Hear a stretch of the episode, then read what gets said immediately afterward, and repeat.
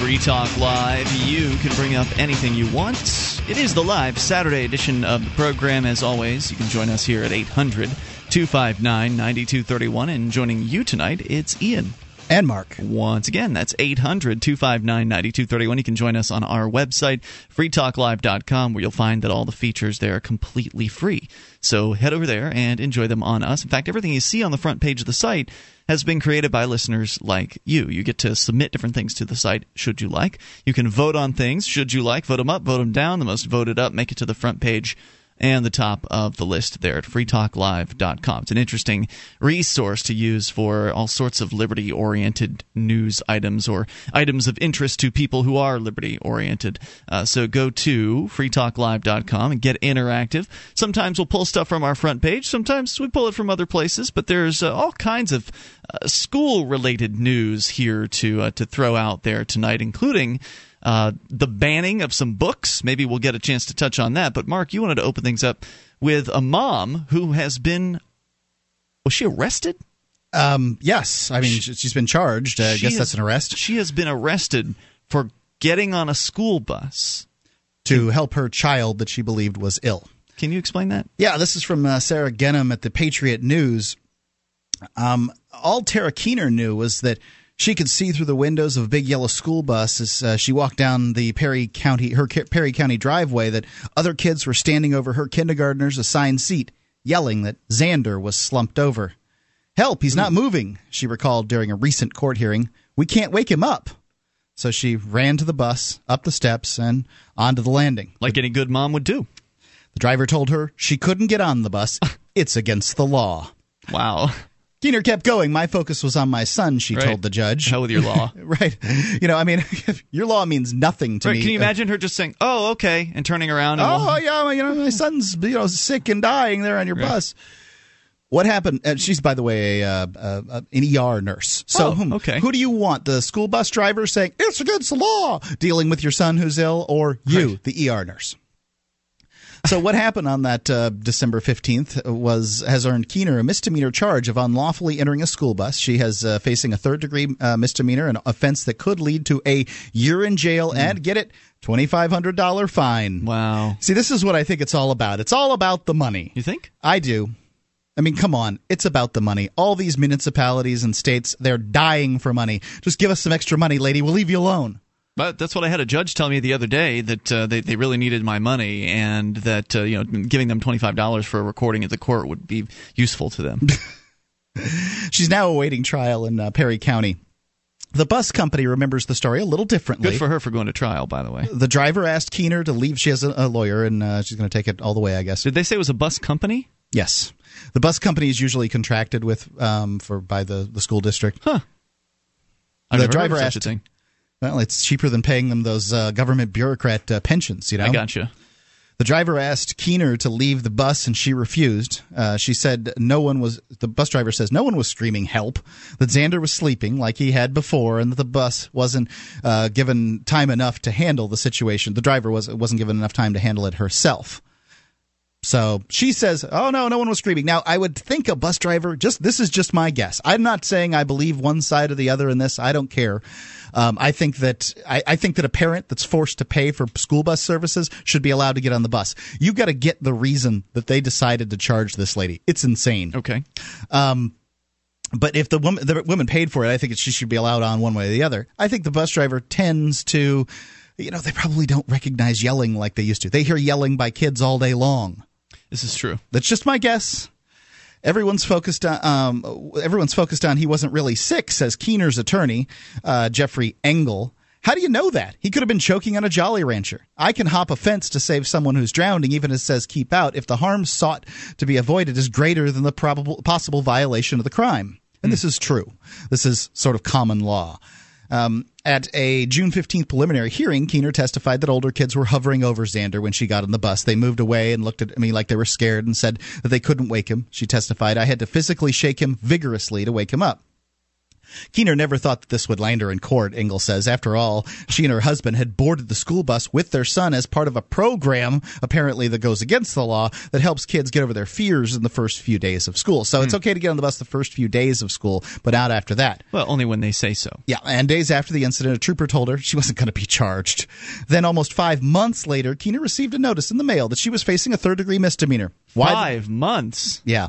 Why the delay? Perry County District uh, Attorney Charles uh, Chenot III, who initially said this was one of those situations that could go either way, said he changed his mind after a conversation with uh, Pamela Schaefer, the assistant to Dennis Dumm from Dumm's bus service, is um, contracted by the West Perry schools to transport all the kids uh, to school each day. The bus company's main point is we can't let one person do this because pretty soon you'll have all the parents on, on there, Chenot said. Most parents aren't Wait, a problem. What? Not all kids are going to have a heart attack or you know have some sort of a sleeping problem or whatever it was that was going on with this kid some sort of health emergency i mean the, the idea that all parents are going to just get on the bus and what hang out there on the bus until it's time to go are they going to ride on the are they worried the parents are going to want to ride the bus all the way to school and then ride home I mean, Here's the what? here's the punchline though.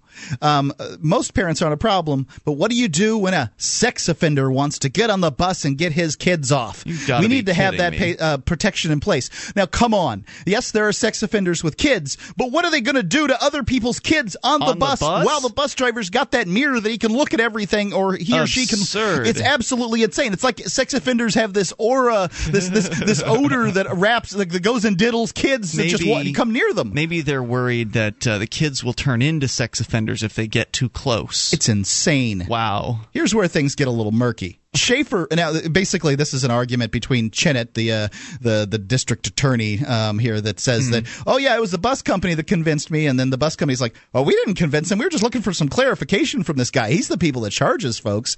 So it just kind of goes back and forth here. pass the buck Yeah, I, I don't. Frankly, I think it's disgusting. Neither one of them wants to take responsibility for charging this lady. Well, Why don't they just say, "Look, responsible." we don't want parents on the bus," and hey, the, the, you know that's what the bus company should say, and then the the state's attorney or the district attorney should say, "We want your money, lady." Hmm. That's it. Give us twenty five hundred bucks. We'll make this all go bye bye, and that's what it's all about. The, the case will likely go before a jury, but remember, folks, they don't care whether it costs them money to put a jury on because they can just tax you more. Mm-hmm. Ah, you know, jury trial. This lady's, you know, costing the the town money. She's demanding a jury trial when we know she's guilty. It's good insane. for her for demanding a jury trial. Absolutely. trial. This is what everybody should do. They should not take the plea bargain, especially not the first plea bargain, because Mm-hmm. this is what always happens. You know, they dangle something in front of you, want you to take it, and make it go away. You got to understand that in this country, less one, 0.1% of, of people that are charged with something actually get found not guilty. That's because the vast majority, like 99 point something percent of people, take the plea bargain Right. because it's easier than getting a lawyer or trying to fight it on your own. I mean, we've got a product called Jurisdictionary at jurisdictionary.com that will teach you how to fight these uh, cases on your own. And you just don't roll over for these folks. No jury is going to convict this. It seems to me. I hope not. I hope not. I mean, I don't trust juries very much, but it seems it seems like juries have lost their mind if they convict this lady for going on the bus. No kidding. And, What you was know, the charge very well again? Unauthorized. They didn't say what the charge was. They just said it was a third degree misdemeanor, punishable by up to a year in jail, because that'll help everybody, and a twenty five hundred dollar fine. Right. Uh, so it's Right. A twenty five hundred dollar fine's really going to help too. Yeah. So uh, I'm not budging, says Engel. This is the um, uh, this is the attorney. The, I think the bus company is driving this. No pun intended. And I think that they're uh, overreacting. I, I just don't. I just I don't don't, see see twelve people convicting convicting this woman. I agree with It's him. not the bus. No, I don't agree with the the idea that it's the bus company that's doing this. They can't bring the charge. Only the prosecutor can bring the charge. Yeah, I- and he could look at that and say, "Are you kidding me? Yeah. Go away." Yeah, you know, I mean, if you're, I'm sure that ER nurse thought to herself, "I- why did she run on the bus? Um, I'm sure she thought that there was some problem with her son. It doesn't matter whether she's right or not. Sure. Frankly, it doesn't matter to me whether her, whether even, you know, if It's you're a parent, a you should be able to go on, get your kid, and take him off. Absolutely. Uh, you know, I mean, I can see why that could take a little bit longer. Uh, you know, I don't know, but this making it illegal, that's all the government has. They can't. They have to make all their rules punishable by something. The toll free number here is 1 800 259 9231. You can take control of the airways. I can't imagine there's even like an issue here where anyone would disagree. 1 800 259 9231. I mean, does anybody actually think that uh, this woman should be charged with a criminal act? Yep. Please call in. 1 800 259 9231. You can bring up anything. Book ban coming up. Free Talk Live. Are you looking for camping, hunting, or shooting gear? ManVentureOutpost.com carries knives, ammunition, scopes, binoculars, laser sights, fish finders, and boating equipment from manufacturers like Aimpoint, Bushnell, Otterbox, Crimson Trace, Ka-Bar, Remington, Streamlight, Winchester, and more. ManVentureOutpost.com. Family owned and members of the Better Business Bureau. Prices so low, some can't be advertised. Get an additional 5% off with coupon code FTL. Get it quick. Get it from ManVentureOutpost.com.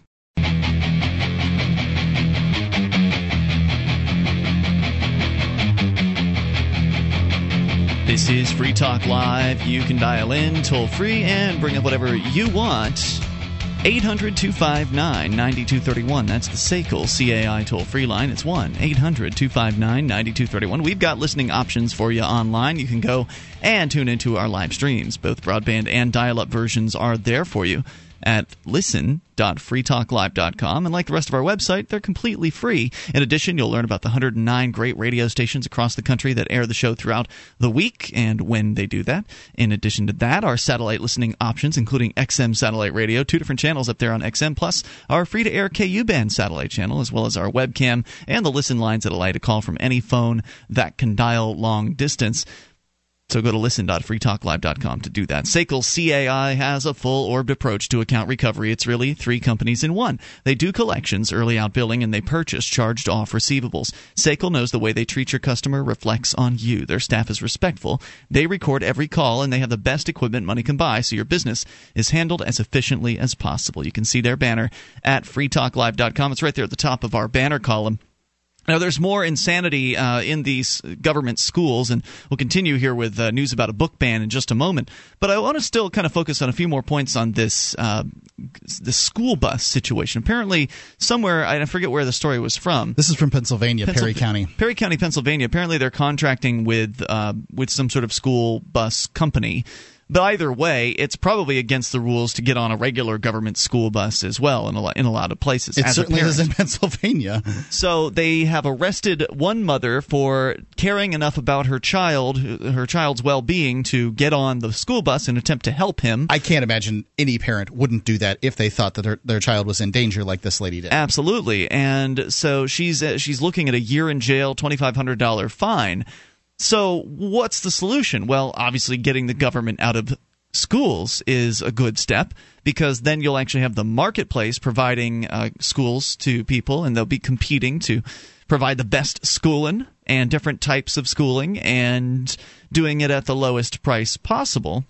Well, that, I, I, agree with you that that's the big solution. That uh, that that there should be no government schools. Well, and as um, a result of that, there may be uh, private uh, companies competing to transport kids to school, and so therefore, you as a parent would be contracting with either that company or the school, and it's more likely that they'd be a little more friendly if they if they didn't have a monopoly on bus service. You know, uh, like they said, most parents when they try to get on the bus, if they're told, "Hey, it's a you know you can't come on the bus," it's illegal.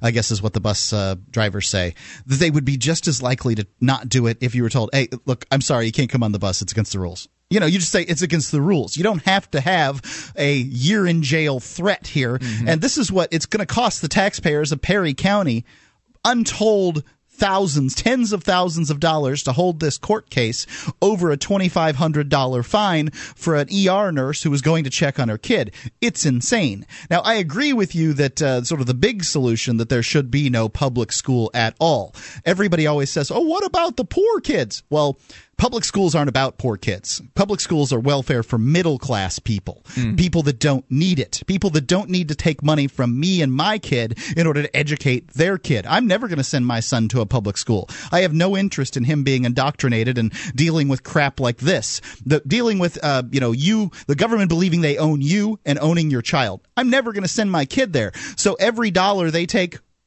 to educate other people's kids at the school is a dollar they're taking away from my son. It's theft outright theft.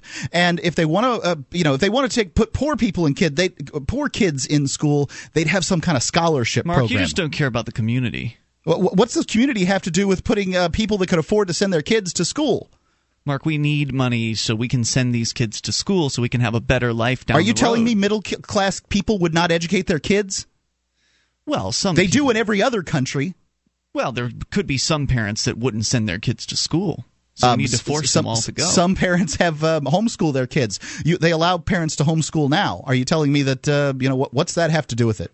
I don't know. There's no excuse for this. It's all about the teachers union. This is what it's all about. Toll free number 800 259 9231. The school board in Republic, Missouri, according to HuffingtonPost.com, has voted 4 to 0 to eliminate Kurt Vonnegut's Slaughterhouse 5 and Sarah Ockler's 20 Boy Summer from the high school curriculum and the library, respectively, after a local man led an effort to deem the novels inappropriate. Wesley Scroggins, a business professor at Missouri State University, who also pioneered a movement to reshape middle school sex education classes in Republic schools, wrote in a column last year that Vonnegut's classic contained enough profanity to make a sailor blush. Boy, because our kids today. They don't know profanity. heard- they've never heard naughty words before. Mm, never. And he warned that 20 day summer, or excuse me, 20 boy summer was similarly dangerous.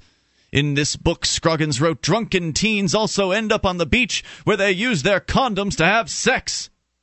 My Teaching goodness. kids to use condoms. What a terrible idea. Right, or acknowledging the uh, idea that teenagers will drink and or have sex. You know, if they don't read about it, they'll never they'll they'll never even come up with the idea. Uh, if if our library books don't have uh, don't have drinking and sex in them, kids will never figure that out. So the board has voted four to zero uh, to ban this, I- and uh, of the members of the school board who voted on the issue, only one had actually read either of the books in question. I've read Slaughterhouse Five. I haven't read this other one. The superintendent of the Republic District, Slaughterhouse, Vern. Minor, was out of town and did not return emails and calls requesting comment because he doesn't care. He doesn't have to.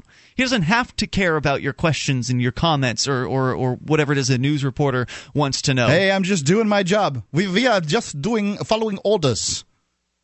He told the UPI, though, on Monday that Ockler's 20 Boys Summer promotes or sensationalizes sexual promiscuity, which contributed to the book's removal. Outside, Is it? The, well, let's let's ban the Kinsey report too.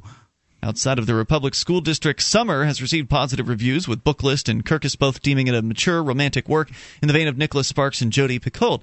After the banning was announced, the author took to her blog where she lambasted the decision, saying that not every teen who has sex out of a outside of a relationship feels guilty, shameful, or regretful later on. And you can ban my books from every damn district in the country. I'm still not going to write to send messages or make teens feel guilty because they've made choices that some people want to pretend don't exist. She says, That's my choice, and I'll never be ashamed of my choice to write about real issues. Slaughterhouse 5, Vonnegut's satirical World War II time traveling saga, was voted the 18th greatest English language novel of the 20th century by the Modern Library. It ought to be. featured in Time Magazine's 100 Greatest Novels of the 20th Century issue, but it's not allowed in the Republic School District libraries at this point.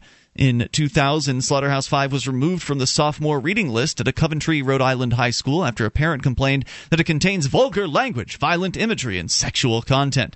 In 2006, the book was ultimately retained on the Northwest Suburban High School District 214 reading list in Arlington Heights, Illinois, after a board member elected amid promises to bring her Christian beliefs into all board decision making pointed out a few controversial excerpts that she'd found on the internet, meaning she hadn't actually read the book herself. In 2007, the book was You know, challenged. uh, just step down real quick. Uh, the Bible says not to curse. Um, it's pretty clear on this. Mm-hmm. Um, and cursing isn't what is done today in the United States. Cursing is, may a thousand fleas fall upon your tent and, and, and, and chase your children and your camels. You know, that's a curse. Um, whereas what we have is like uh, cussing. It's not really profanity. Profanity has to do with like GD. That's profane. Whereas the F bomb, not profane. Did you just say It's a vulgar. thousand fleas fall upon your tit? Tent. Oh, okay. Tent. 1-800. Didn't people live in tents back then? 259 9231. You can take control here. Bring up your thoughts. Free Talk. Are you a cigarette smoker? I was too for many years. You know that crap's gonna kill you, right? There's a healthier option. 22,000 times healthier. Vaporsmiths.com. A pack a day smoker will save $120 a month and it tastes better. No more ashtray mouth. No smell, no secondhand smoke. You could use it just about anywhere. Free shipping on orders over $60 and a free starter kit with the purchase of 40 cartomizers with coupon code FTL. Call 855 to get vapor or go to vaporsmiths.com. This is Free Talk Live. Bring up what you want, the live Saturday edition of the program, 800 259 9231. And certainly tell us how you feel about the idea of banning books. It's still going on. The more things change, the more they stay the same in some cases.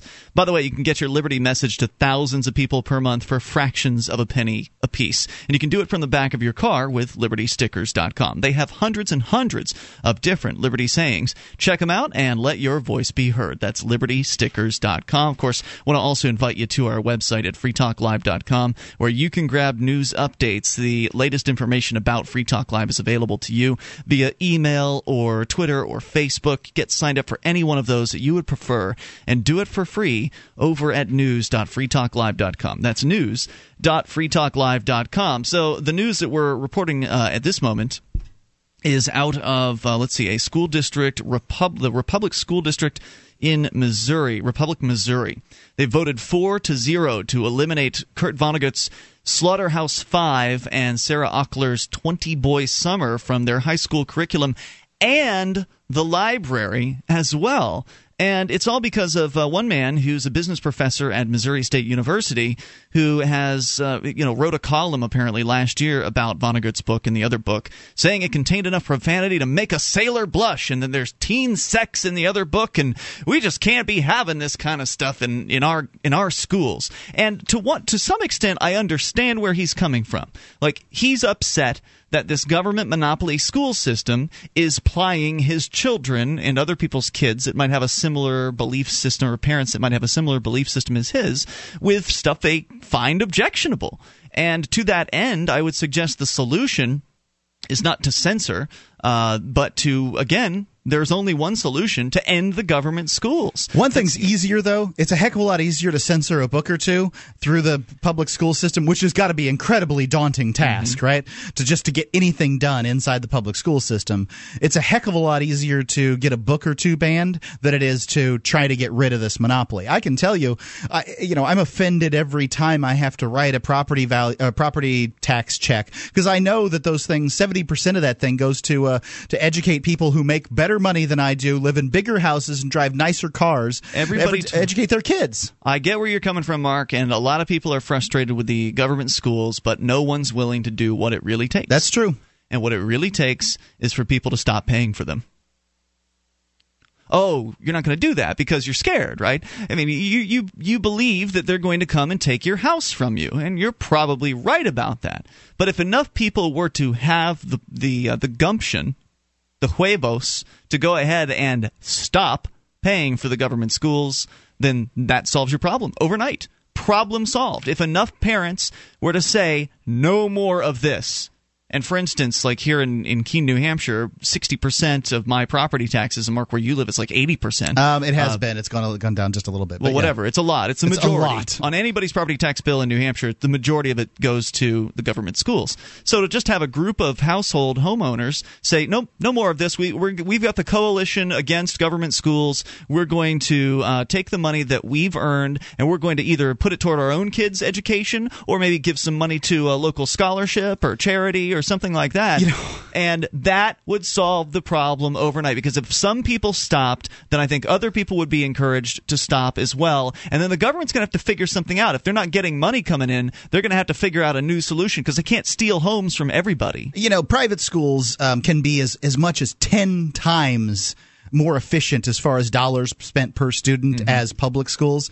So, I mean, 10 times. That's an incredible number. That means that uh, you don't need to steal money from nine people to pay for your kid to go to school. It's true. If you just get rid of uh, public schools, then parents would be able to afford to send their kids to private school anyway. And the ones that couldn't, you uh, you know, I mean, they could have some kind of need based scholarship programs. You know, all these things they exist out there. I went to a private school for nine years, and they had these things. They they wanted kids to come to their school that couldn't, whose parents couldn't afford it. They wanted that, and they made that available.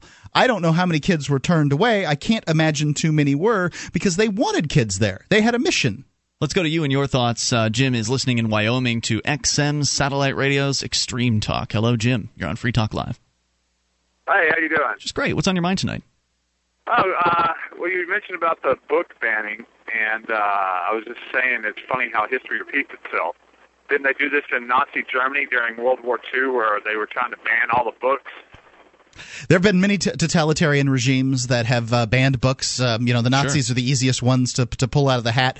Uh, they're they're they're they're pretty much vilified by everybody except the the true fringe nut jobs. But, But yes, it's been going on here for answer. it's been going on in this country for a long time. well, and this article the United States is the birthplace of fascism. Well, the Huffington Post has outlined just a few incidents of where just this one book, Slaughterhouse Five, has been uh, banned in a variety of different locations. Uh, in Howell, Michigan, they uh, there was, was challenged apparently in a court to determine whether it violated laws against the distribution of sexually explicit material to minors. Uh, thankfully, in that case, they decided against taking any further legal action. Uh, and the prosecutor at that point wrote that it's clear that the explicit passages illustrated a larger literary, artistic, or political message and were not included solely to appeal to the prurient interests of minors. But that doesn't matter to some people. They look at this and they say, oh, well, there's one dirty word in there, and I can't have my kids being exposed to this. It's absolutely absurd. Yeah, that's true. And another point I wanted to make, uh, you were talking about if uh, if a couple of people would just get together and start this coalition to uh, not pay for these new books or whatnot. I mean, that's first of all, it takes a while to get something right. But before that happened, if the government could find you and label you as a troublemaker and cause all kinds of problems in your life. sure could. We got to let They you don't go. Your phone's kind of iffy. I thank you for the call tonight. Appreciate hearing from you at 800 259 9231. Yeah, And your phone not- was dropping out there, but uh, it's it's true. The government, you know, the government does like to go after people that they've labeled troublemakers. It's true. Oh, absolutely. They're going after me right now uh, here in Keene, New Hampshire. They've they certainly wanna- labeled you as a troublemaker. they want to, uh, you know, they want to make a, an example out of me. Unfortunately, whenever they do that stuff, it just seems to upset people even more and activate them even further and uh, and get them here in New Hampshire even even faster. But I wasn't proposing that people, uh, you know, stop paying for books.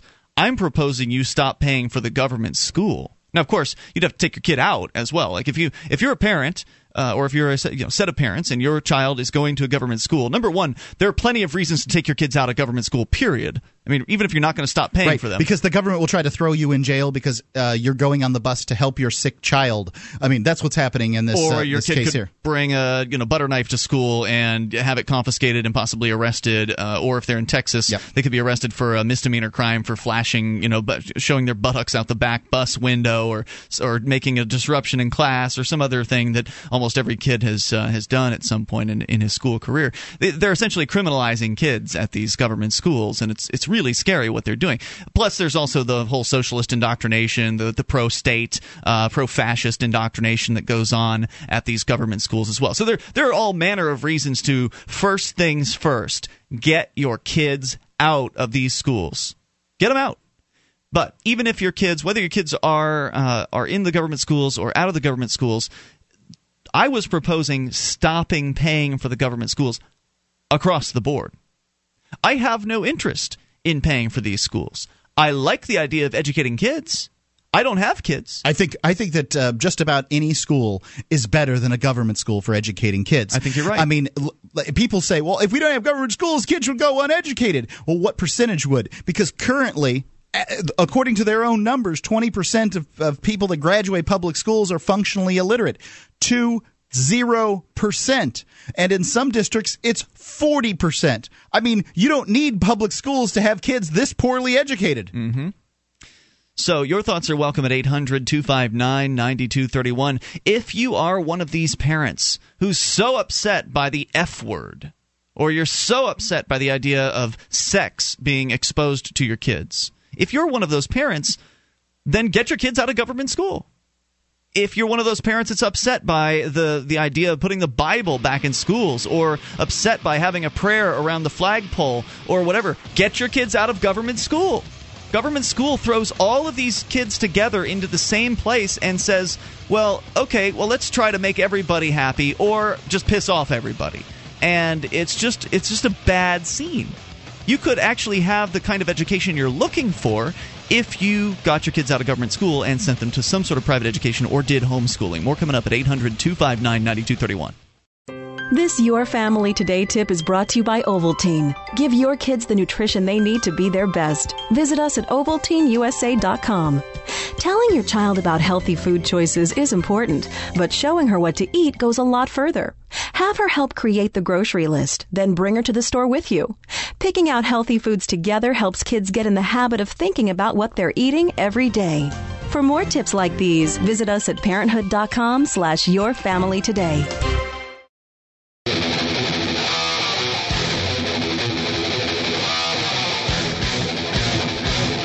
This is Free Talk Live. Bring up what you want. Dial in toll free 800 259 9231. That's the SACL CAI toll free line.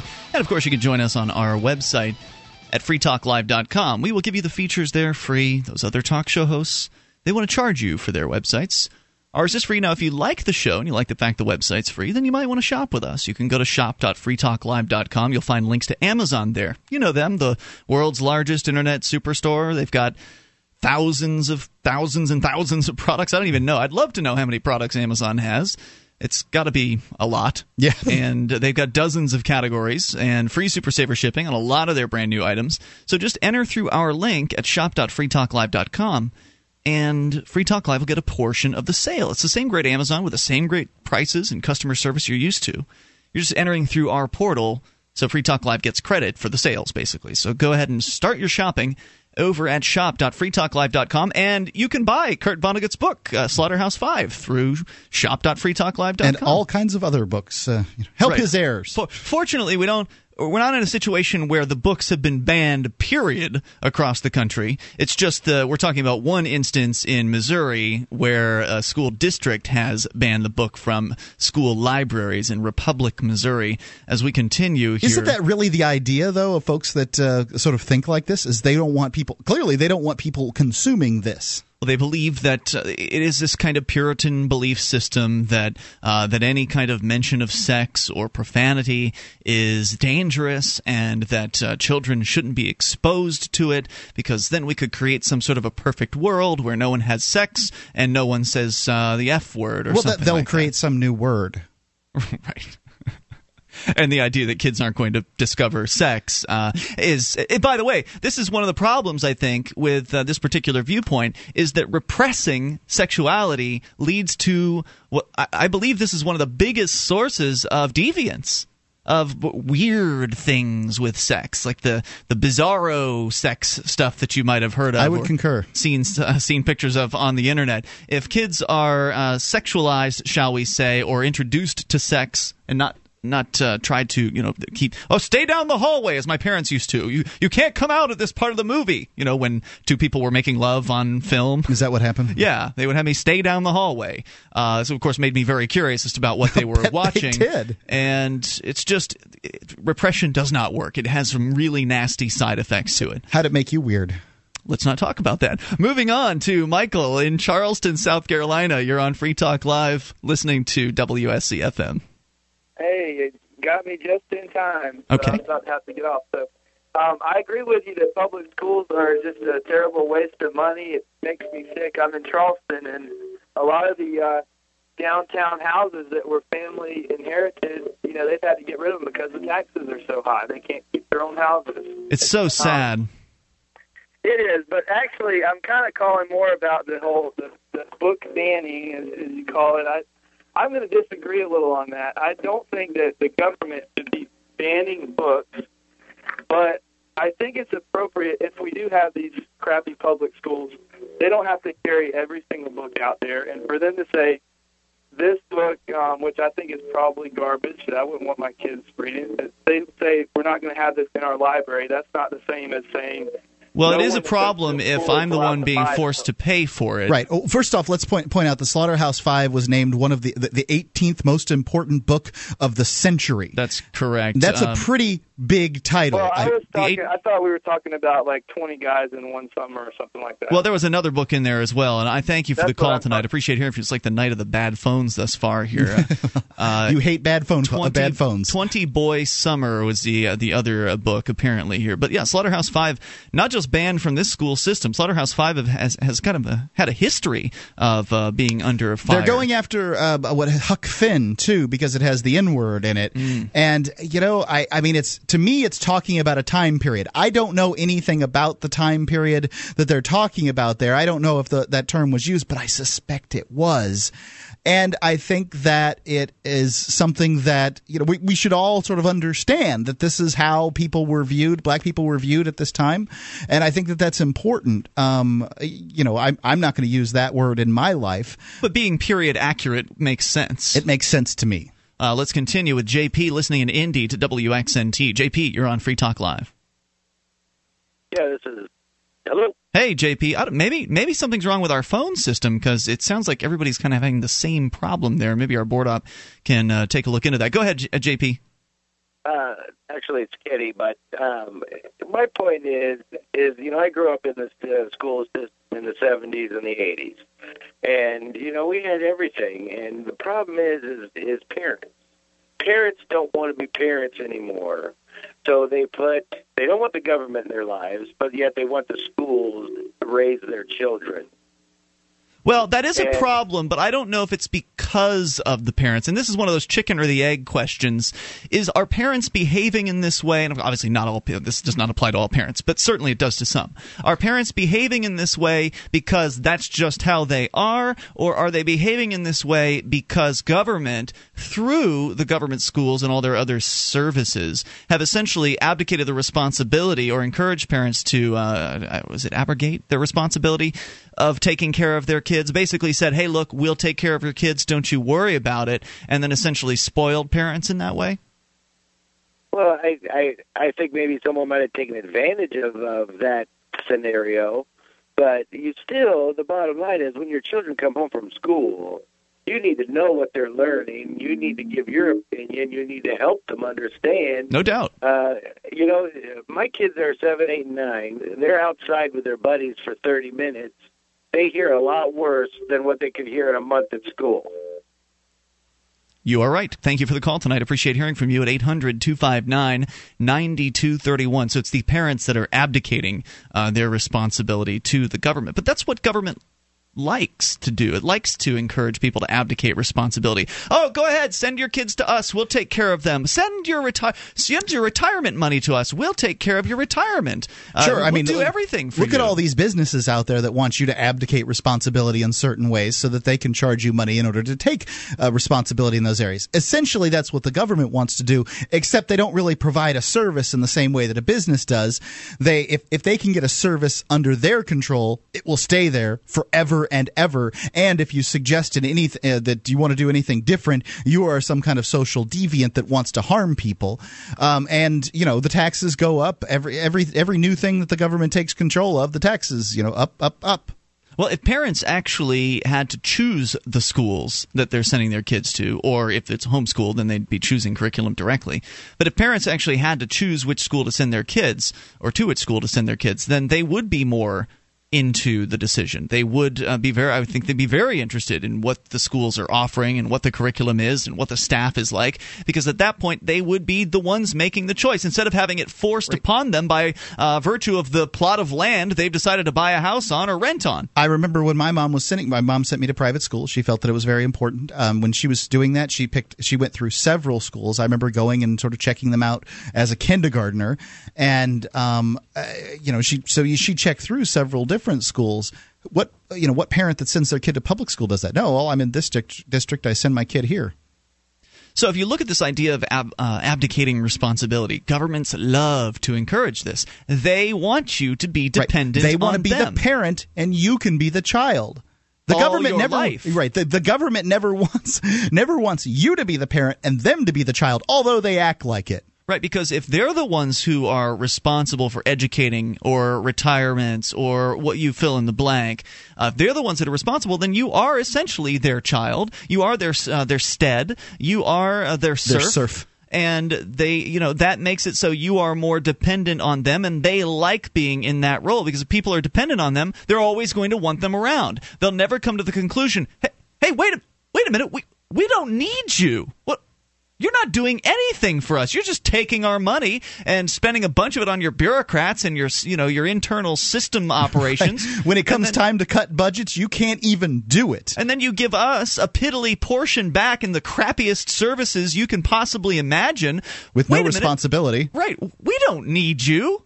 But if people are dependent on them and they need to get that check and they need to get you know their kids their kids educated and they believe this is the only way to do it, then they'll never think to themselves of, hmm, let's try something different.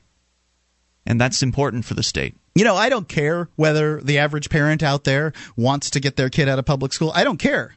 I want to be able to not fund this.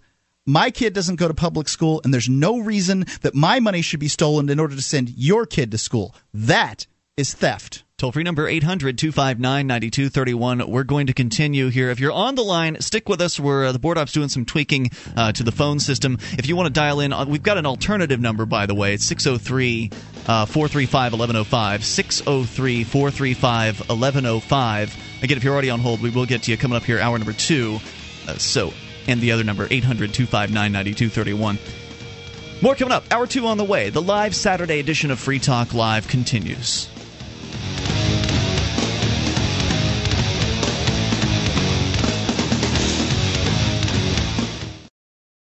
Have you ever wished that you could buy, sell, and trade in silver in your community? Del Valley Silver has a no cost turnkey setup for you. You recruit six to eight businesses in your area to accept Del Valley Silver rounds as barter currency, and your wish is granted. You get paid, and you promote the use of real money. This isn't like so many other silver currency setups where it's really just a system to sell high priced rounds. It's a free market system based on Austrian economics. DelValleySilver.com. DelValleySilver.com.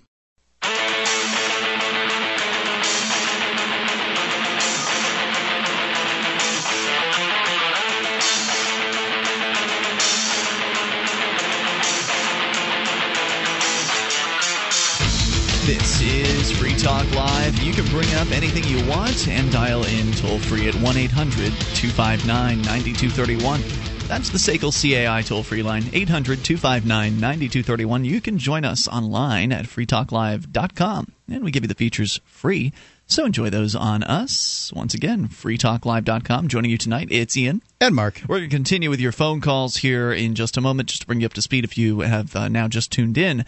Uh, we've been talking about the government school system and specifically some of the just the horrific things that they do to people in their process of going about their daily business. In one case, a woman was arrested, a nurse was arrested for getting on a school bus in an attempt to help her son that she thought was having a difficult time because there were kids on the bus who were calling out asking for help uh, because they believed that he had gone unconscious. And she got on the school bus, was told that she wasn't allowed to, did it anyway, and was arrested five months later for it. And charged now with a misdemeanor offense, facing up to a year in prison, $2,500 fine for getting on a school bus to help her son. Yeah. There's that story, and of course, uh, there's uh, this other story about a book ban, Kurt Vonnegut's Slaughterhouse Five, and another book banned from a Missouri school system at a four to zero vote, uh, according to the Huffington Post where this is the uh, the Republic Missouri school system because somebody wrote an article about how there's some bad words in Kurt Vonnegut's book and in the other book there's a sexual situation with drunken teens using condoms and so this must go. We cannot have our kids exposed to these things and it brings up the the, the larger conversation of well if you're somebody who wants to control what your kids see it's probably a bad idea to send your kids to government school. Similarly, if you're somebody who uh, doesn't want your kids to be, you know, exposed to a bunch of religious zealotry, uh, you probably don't want to send your kids to a government school either, because they could be exposed to all kinds of things that you as a parent might disagree with in these government schools. I don't know that you get a lot of religious zealotry in schools, but maybe you know, maybe, maybe I know I was offended as a young atheist. I'm not an atheist anymore, but back when I was, I've noticed that as people that uh, identify themselves as strong atheists tend to be ready to be offended. I was offended by this flagpole prayer day thing that they have, where you know on school property they're having a school, uh, basically school led prayer event, and that you know as an atheist at the time that really bugged me. And so I get it, I, man. schools schools create a situation where people with different agendas need to fight each other Right. in order to gain control of it. Ninety something percent of kids probably go to public school. I don't know what the numbers are. I'm just taking a poke from my life, and I believe that I'm right. And uh, you know, obviously, people want people with an agenda want to control this. The socialists want to teach kids that uh, that uh, you know that that school is we need to help each other and share our crayons. The uh, the fascists want to say want to make sure that the kids say the Pledge of Allegiance and everybody gets into ROTC. Um, you know the, uh, the the religious zealots want to bring back uh, prayer to school. The uh, the people who want uh, you know free love and all that stuff they want to make sure the kids are putting condoms on cucumbers. Yeah. I mean everybody's got their thing and Yeah. everybody wants this. And it I is a say great tug of there's no way I'm going to turn my kid over to these nuts. You- You're right in pointing that out, Mark, and I'm glad you did because it is a huge tug of war between different groups who are constantly at battle to get their curriculum installed and get the other side's curriculum. And as you mentioned, there are different sides. Uh, get the other, there's not just two. Uh, get the other people's curriculum pulled out and try to foist their particular viewpoint or their particular belief system down upon the entirety of the population. And really, that is what the government school system exists for: is to foist one particular viewpoint on everybody in general. That viewpoint tends to be overall that the state is great, the state is good, and that, you know, we need to have the government, regardless of who gets in control of the little details about sex ed or physical education or whatever it is we're talking about. The overall message remains the same. It's not like there are government schools out there talking bad about government. It's- that just doesn't really happen. No. So get your kids the heck out of these schools. But if you are one of these uh, parents who believes that your kids shouldn't be exposed to profanity or sexual situations, And you're sending your kid to school. I'd love to hear from you at 800 259 9231. You support book banning and things like that. As we continue here with Alan listening in Indianapolis to WXNT. Alan, you're on Free Talk Live. Hi. Uh, I love listening to your show. Thanks, Alan. Go ahead with your I- thoughts. I've got a, I've got a, a, a short anecdote and a, a question for you if I don't freak out talking on the radio. All right. Um, growing up, my 10 year old daughter said ain't. A I N. T ain't. Yeah, yeah, yes. And I corrected her, said isn't. She said, well, ain't in the dictionary. It And is. I, and I said, well, so is F and B and N, and there's a lot of words in the dictionary. Let's go look them up. So we got out my collegiate dictionary and started looking these words up, and I forget exactly what usage the dictionary says about ain't, but you know the, the F word is is labeled vulgar, and I you know we, we talked about what vulgar means and appropriate use times to use these words. She asked, "What? Uh, why? Why are they putting bad words in the dictionary?" And I said, "Well, there really there isn't any bad words. There's just bad people and, and inappropriate usage, inappropriate times to use these words." Mhm. And I, I think she got it. You know, I, I, I, I, I was fully aware that she was, she knew all these words quite well from, from going to government schools. Of course. Yeah, right. Like you, you talking to your daughter about these words likely wasn't the first time that she'd heard them.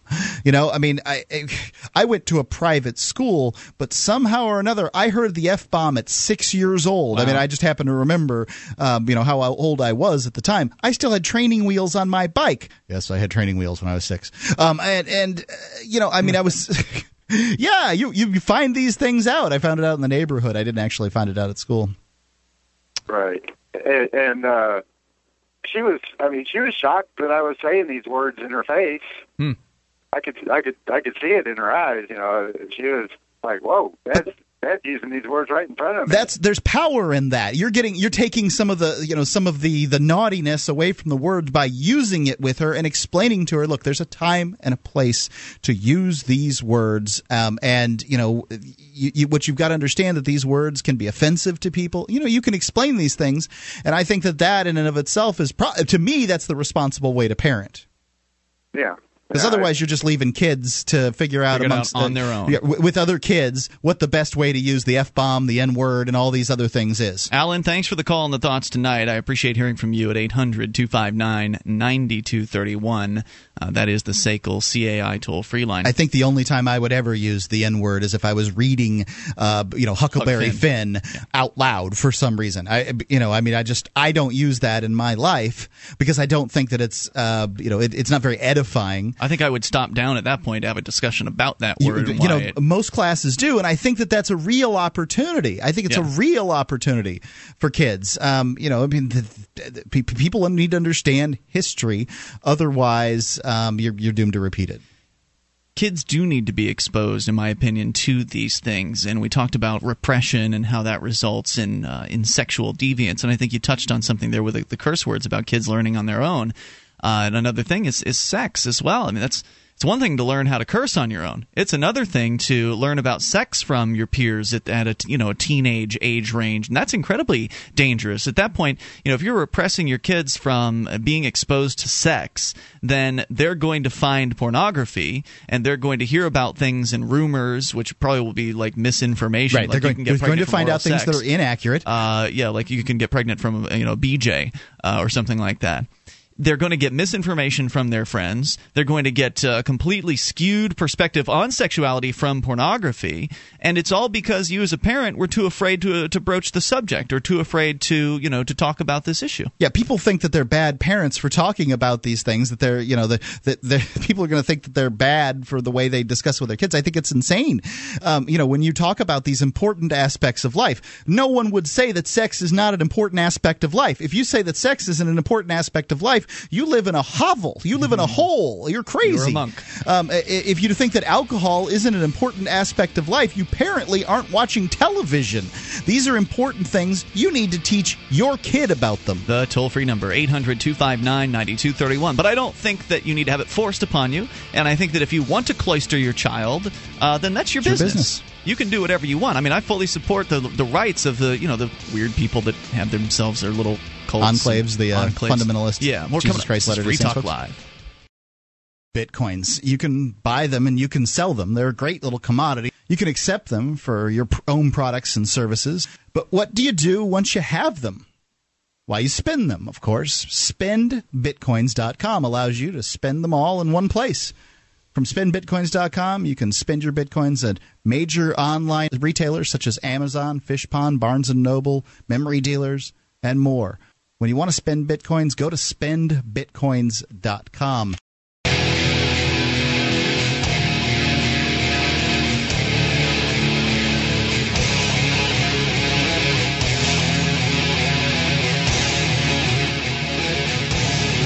This is Free Talk Live. You can bring up what you want. The live Saturday edition of the program, 800 259 9231. That number is brought to you by SACL CAI. It's 1 800 259 9231. You can join us online at freetalklive.com. The Shrine of Female Listeners is there. The dozens of ladies who've taken the time to send in their validated photo or video to show they are listeners of this program. See it for yourself over at shrine.freetalklive.com. Ruger has some exciting new offerings for this model year. The LC9 is a new, slightly larger cousin to the very popular LCP. It's compact, it has numerous safety features, a three dot sight system. Ruger always has and always will mean rugged. I uh, actually had an opportunity to take a look at this LC9. It is a, a very attractive uh, little handgun, and it does look very much like the LCP. It's it's uh, it's rather small, uh, perfect for purses and pockets and things like that. The Ruger LC9, the next handgun you must own, made in America, made for you by Ruger at Ruger.com. You can go take a look at it at Ruger.com. You can pick it up at your local gun dealer, Ruger.com. 1 800 259 9231 talking about the government schools, the end, the endless turmoil that these things create. There are these, That's the truth. Right, these different groups that want to uh, foist uh, foist their viewpoint on the whole of society through their children, and they use their spend their time and their money and their effort battling with the other groups to try to keep the other group's curriculum out of the schools and try to uh, put their curriculum into the schools. And it's a never-ending uh, thing. So if one group does get in control, then that just simply makes the other group redouble their efforts uh, to try to uh, wrest control it's- back. it is an important battleground. If you want to live your life in, in battle, it is an important battleground. Mm-hmm. I would what rather I want, avoid it entirely. I would rather not live in battle. So please stop stealing my money to, to play this game. You can have your schools. Just don't make me pay for them. Let's go to Sean, listening in Evansville, Indiana, to WGBF. Sean, you're on Free Talk Live with Ian and Mark. Hey, how's it going? Just great, Sean. What's on your mind tonight? Well, I actually had uh, two points to make. Um, as far as the, the book burning, or not book burning, um, book censoring and whatnot goes, uh, in my mind, they kind of go hand in hand. Yep, yep. One step apart. Um, when I, I'm I'm almost 27, and uh, my mom always raised me. Uh, my mom and I were really close when we were, or when I was growing up, and uh, she pretty much built into me a love for reading. So the entire concept of censorship of any book is completely against everything that I believe in. I mean, I don't care. I mean, I'm I'm an atheist myself, and I'm you know I, I think that religion is kind of a hoax, but I wouldn't even consider censoring you know the Bible or the Quran. Oh, absolutely. The kids need to have uh, the uh, the access to a variety of different viewpoints. I think to be able to make up their own mind. Exactly, and I, I think doing things like you know censoring a book like Slaughterhouse Five, which is such a classic as far as literature goes, is it's a disservice. Yeah, it's really horrible. Like the phones tonight. Thanks for the call tonight. I appreciate hearing from you. At 800 259 9231, I'm convinced at this point there's some sort of technical difficulty. So I'm thinking maybe we should give out our phone line, uh, Mark, here, the, the local one. Uh, the 603 435 1105. That'll get you uh, directly here into the uh, the Free Talk Live studio, but there's no toll free number uh, attached to it. So if you don't mind the long distance, uh, your call will sound better. 603 435 1105. Do you think at this point that the majority of uh, people have access to free long distance? Good I mean, question. I think that we're at that point. I, I, we always read every year. You get a story about uh, somebody who's still got some 1960s plan from AT and T, where they're uh, you know they're getting them for like 120 dollars a month now for usage and stuff on their home line. But um, I, I guess it was back at that point. It was just Bell. But uh, you know, it's it, most people it seems like have access to free long distance. So I'm being told uh, that. I'm being told that our, our network, uh, the Genesis Communications Network, has actually installed a, a brand new phone system. Yeah, we're supposed to be getting a new toll free number. that's coming shortly. in another week or so. Yeah. but uh, they've got a new phone system in there, and so something's something is screwy. they need some tweaking. Yeah, 603 435 1105 is a number that will get you through uh, to a different studio here as we continue. We will take your calls. We'll do our best uh, to make this work here. So let's talk to Sean, listening in Maryland to WGMD FM. Hello, Sean. Do we have Maybe Sean? you have Dave. Sean? Somebody's there. Go ahead, Sean. I heard him for a moment, and now he's gone. Let's try Dave, uh, listening in Humboldt to KGOE. Dave in Humboldt. Are you with us? Hey, are you able to hear me? Is this Sean or is this Dave? Who is this? You got Dave right now. Dave, go ahead with your thoughts, sir. Okay, well, I'm thinking I'm hearing a kind of Republican logic once again tonight. I hear, you know, public schools are available to all the citizens, everybody that's eligible. And uh, if you are a wealthy person and you choose you want to send your child to a uh, private school, you have that right. But that doesn't say that we, the people who everybody else pays taxes for public schools, why shouldn't you pay taxes for public schools? If you can benefit yourself above that, go for it. But Well, I'm not a wealthy man by any stretch of the imagination. I can assure you that that's the case. I choose not to send my kid to school. We're going to homeschool him, and um, that's you know it would the it's it's really not going to cost that much if you don't consider the fact that my wife doesn't work now. Did you really just call this Republican logic? Yeah, that's- that's what he's Uh, di- saying. didn't I just finish saying I think that kids need to be exposed to different viewpoints and that I think that sexual repression is incredibly dangerous? I mean, does that sound Republican to you? It does to me because what you're saying is that well, t- most people pay taxes for those things that are common to all people. we Republicans shouldn't have to pay it if we choose to do something. Dave, You ourselves. completely ignored Dave, what I wait, just hold said up to you. before before you go on, Dave. Do you realize the guy that Ian here is a registered Democrat? He's the one who's talking to you there. Well, uh, you know, I, I I don't know that every person can afford to send their kids to a private school. How many? ki- How? how Well, you th- I just I just tried to make the numbers known to you. Uh, there's in my town here, they spend about fourteen thousand dollars to uh, send a kid to pr- public school. There is a private school in town. It's fifteen hundred dollars a year. That is a tenth of the amount. Now, are you telling me if you if everybody had their property taxes back, and that includes renters because they pay the property taxes in overhead and their rent? Are you telling me that if they had all their property taxes back, that they wouldn't be able to, p- to pay, um, you know, to be able to send their kids to school? And it's not like we couldn't have need-based scholarships.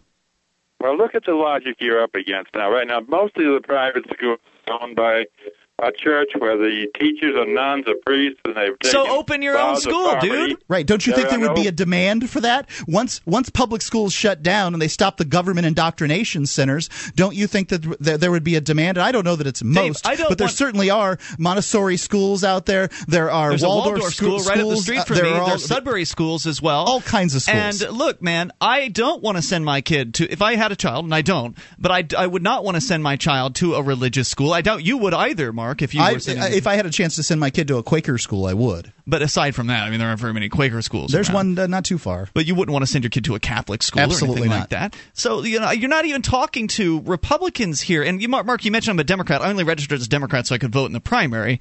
I'm, Uh, I'm just making the point. This guy thinks that everybody's either a Republican or a Democrat. Yeah, sorry, I mean, dude. that's what he thinks. Thanks for the call. the fact is, I believe in freedom. Appreciate hearing from you. That's right. 800 259 9231. You're stealing my money. You're stealing the money from my kids' education to send other people's kids to school. That's wrong. I don't care if you've got the government doing it for you. Republicans and Democrats uh, typically don't believe in freedom. They believe in control. Their brand of it. 1 800 259 9231. You can, speaking of control, take control of the airwaves, bring up anything. Also, you can dial 603 435 1105 as an alternate. The Ruger LC9. Compact, powerful, and perfect for personal protection. The LC9 is only slightly larger than the popular Ruger LCP. Features a checkered grip frame to provide a secure and comfortable grip and includes a finger grip extension floor plate. The LC9 also has a dovetailed high visibility 3 dot sight system, blued alloy steel barrel, manual safety, and loaded chamber indicator. The LC9, another innovative American made product from Ruger. Learn more about the Ruger LC9 at ruger.com slash LC9.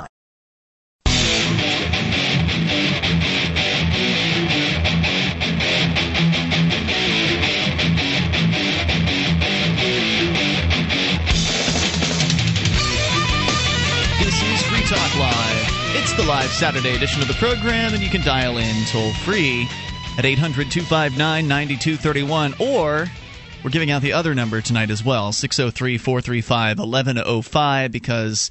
I'm not sure about that toll-free line. It may be uh, may be problematic, and at some point I may stop giving it out here tonight. Although I'm so habituated to it, You're right. It's hard not to give it out. it's going to be real difficult, Mark, when uh, when they change that number coming up here because we got one of those those vanity numbers that the network has gone out and, and Once you change for it for permanent, it's going to be a lot easier to learn than it is for tonight. You know, tonight doubt. it's 603 435 1105. Yeah. But, you know, Well, anyway, so we're still taking calls at 800 259 9231 for now until I decide uh, otherwise, but until then. Are you looking for camping, hunting, or shooting gear?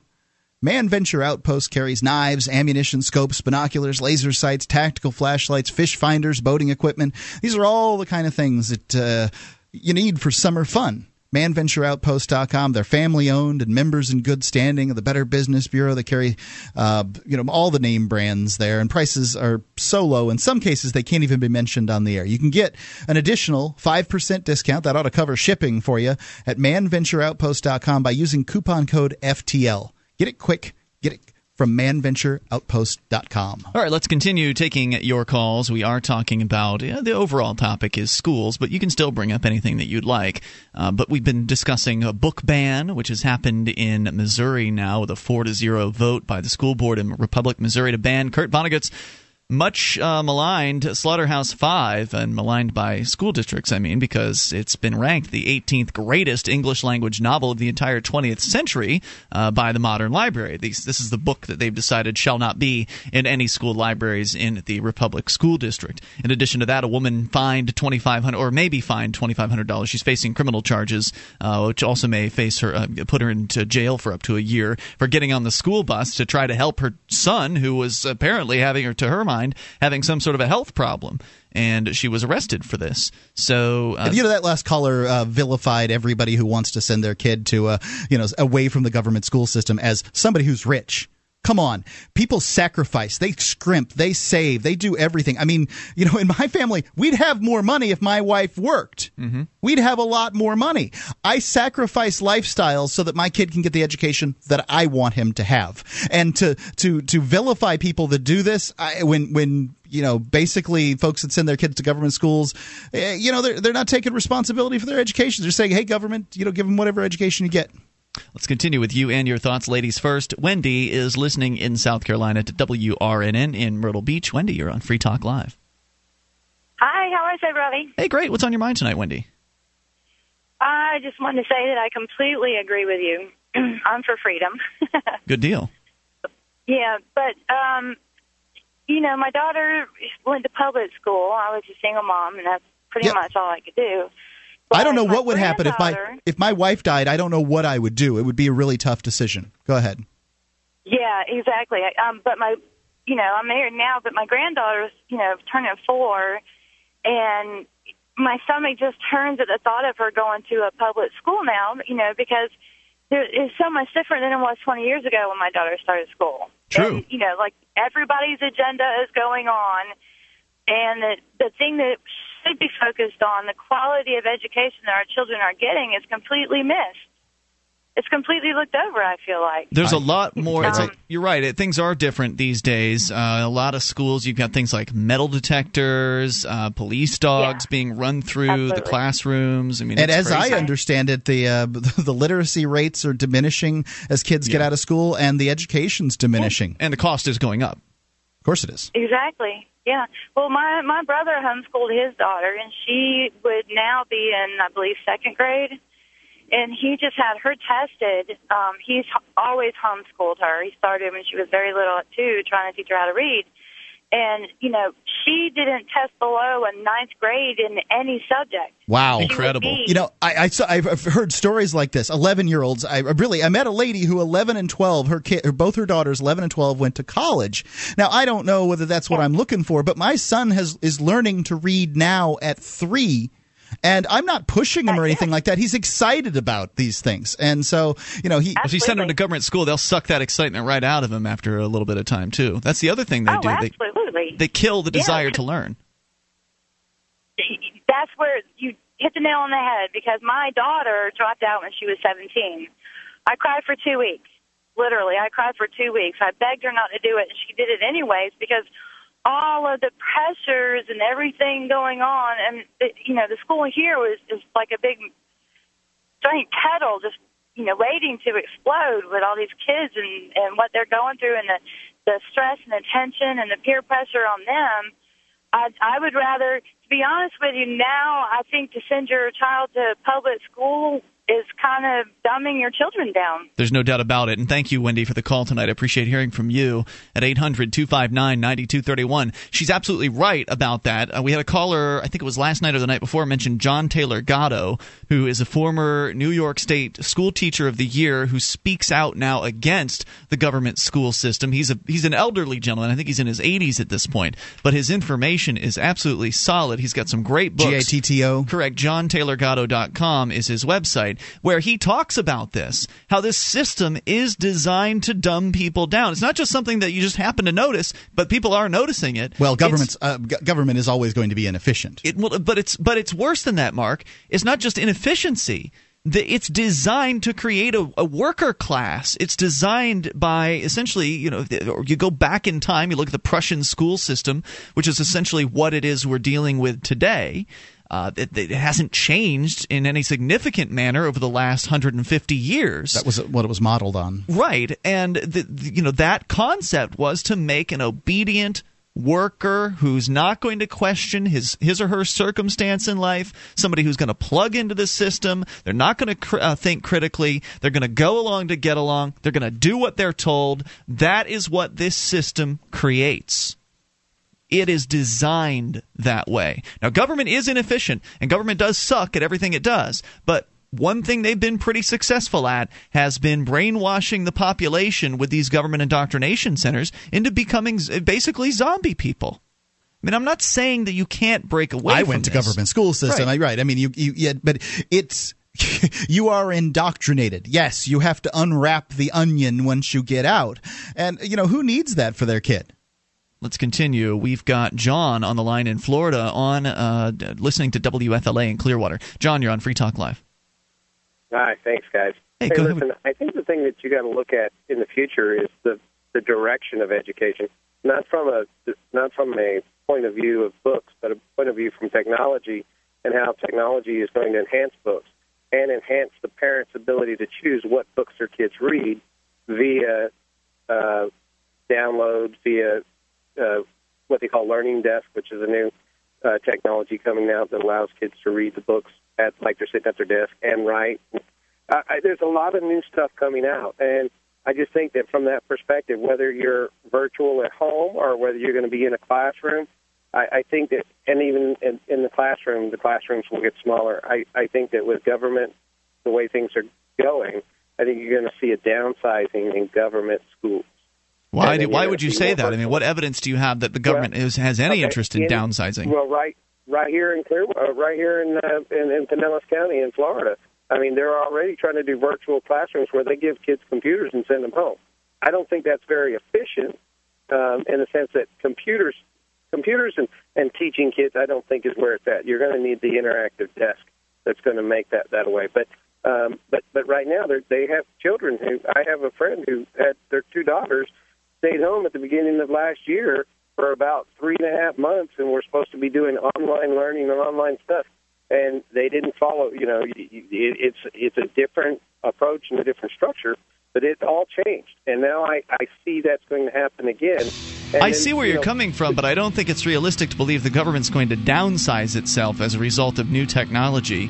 But I thank you well, for the call think, tonight. I don't think government in general. I think I think it's going to be overall with schools. Uh, when when you start like I, I I taught in Texas, and I will tell you that one of the things that's happened from Texas to Florida to this this whole concept of teaching towards the test and not It's a teaching ter- it's a terrible idea. I thank you for the call tonight. Appreciate hearing from you. More coming up. This is Free Talk Live. You know the US dollar is devaluing. You can see it happening every day. You know a new currency will take over at some point. Wouldn't you like to be in on the ground floor? Bitcoins. They're a decentralized, anonymous internet currency. They're free to use, free to accept, and free from inflation forever. You can use them anywhere in the world, and their value seems only to be increasing. Find out more at weusecoins.org. Don't be kicking yourself in the pants in a month. Your dollars are going down. Bitcoins are going up. Weusecoins.org.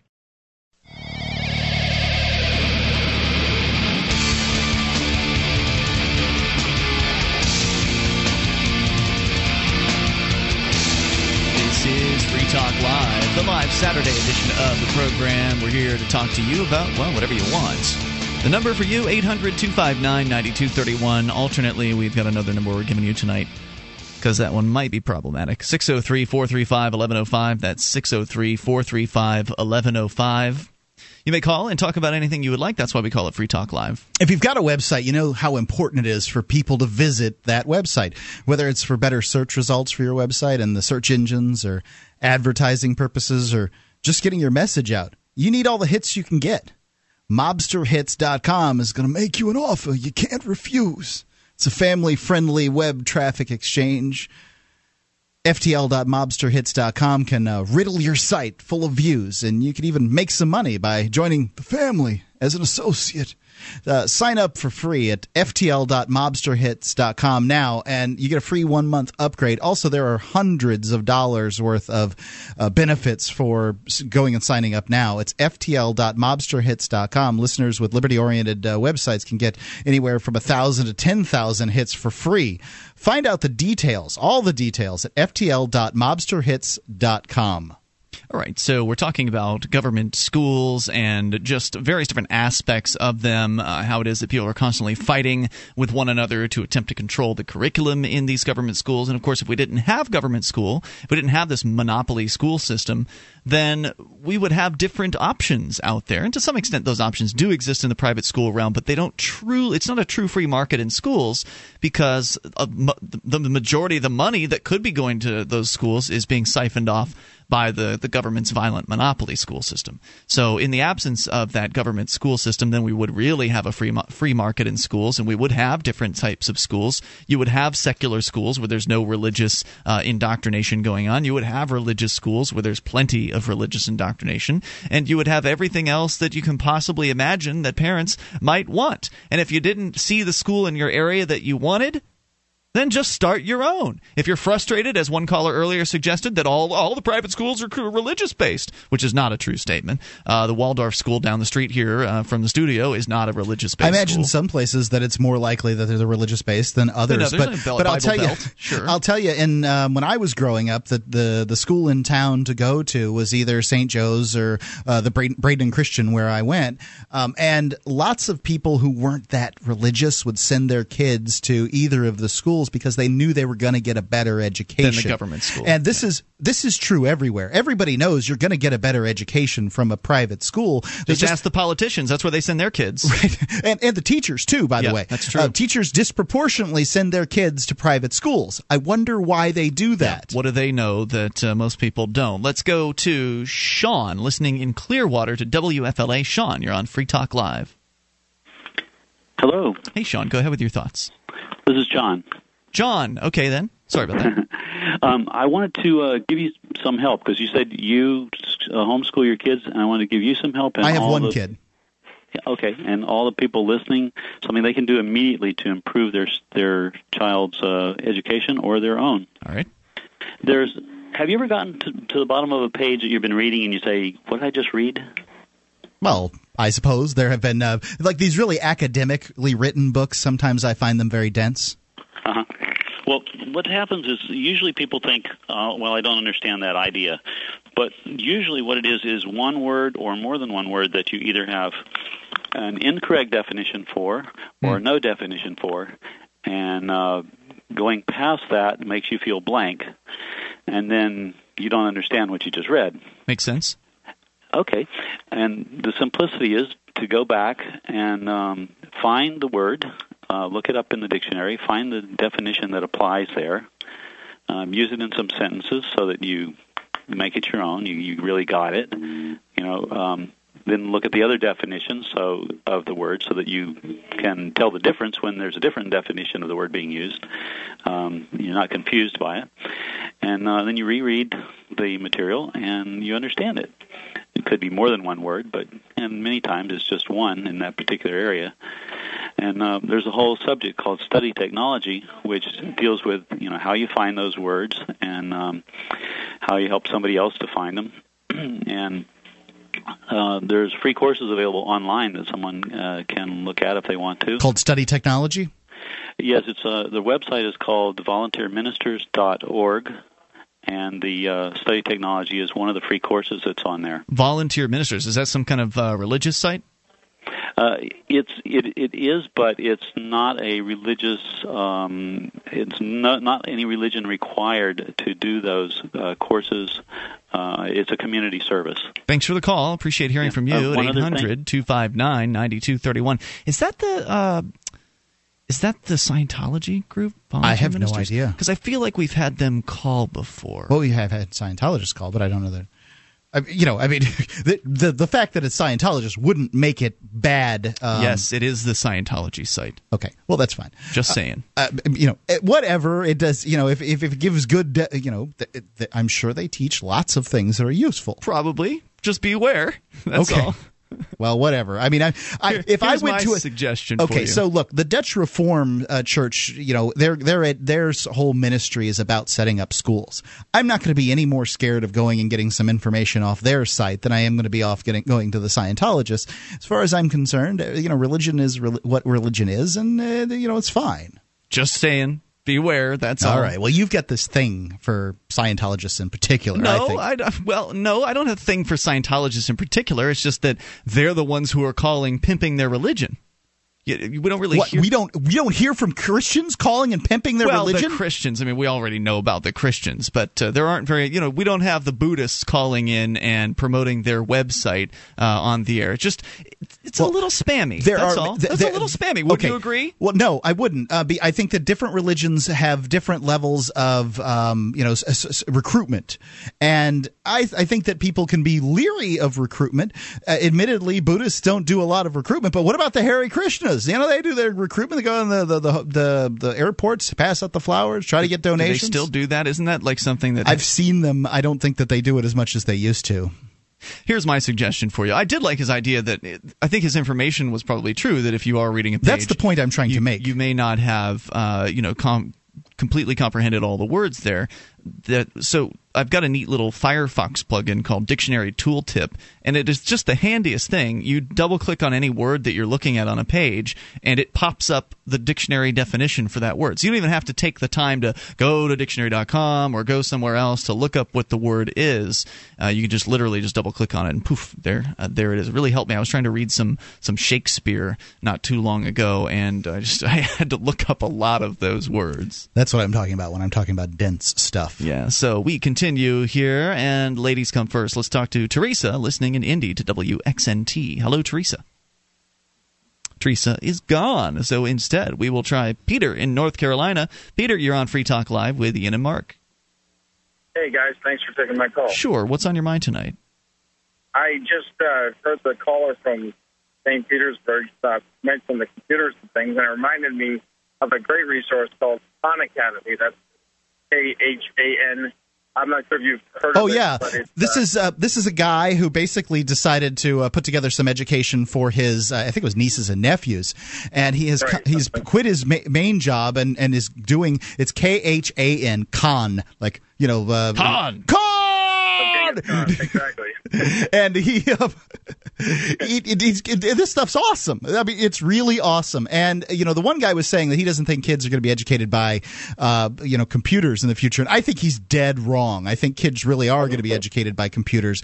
I mean, currently, I think your kid could be better educated by watching PBS than they are going to be educated in the public school system. Granted, some kids learn differently than others, but they're interested in these shows. Well, th- that's a very fascinating to me about the Khan Academy. And one of the videos I've seen recently, as he discusses like maybe the evolution of a teacher's role, which is more of an a, assistant or a tutor, allowing the children or the the student, I guess, to uh, teach himself at his own pace or whatever, and and be more of a manager of tutors and like uh, assign maybe one student who excels in one area with one that's weak. And it's very fascinating when I was reading, when I was uh, watching So- a video about Khan Academy and how uh, certain school systems are using it, and the, the education has evolved. Well, it's actually becoming about education rather than indoctrination. Um, So another you're talking about like a to manager of resources. You mean like so if a kid wants to learn something that the the, the teacher in that case would find the best person for them to talk to uh, to to kind of help them Right, make the and connections. uh, you know, often one of the best ways to learn about something is to teach about it. And Yes, it was very true. fascinating in this video. I saw as how they basically a teacher. Let's just to keep it very simple.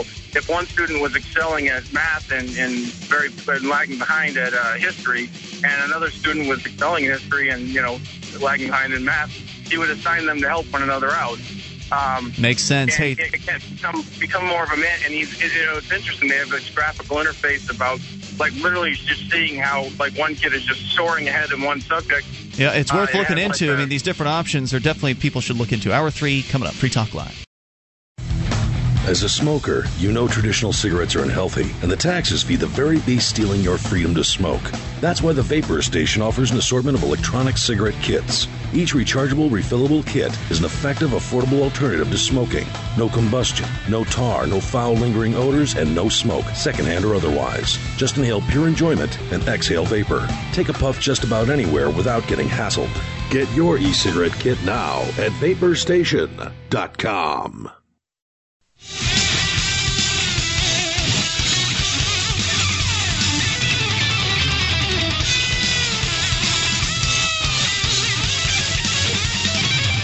This is Free Talk Live. Bring up anything you want. Dial in toll free at 800 259 9231. We're doing the live Saturday edition of the program, and as always, it's Ian here with you. And Mark. Once again, 800 259 9231. Alternatively, you can dial 603 435 1105.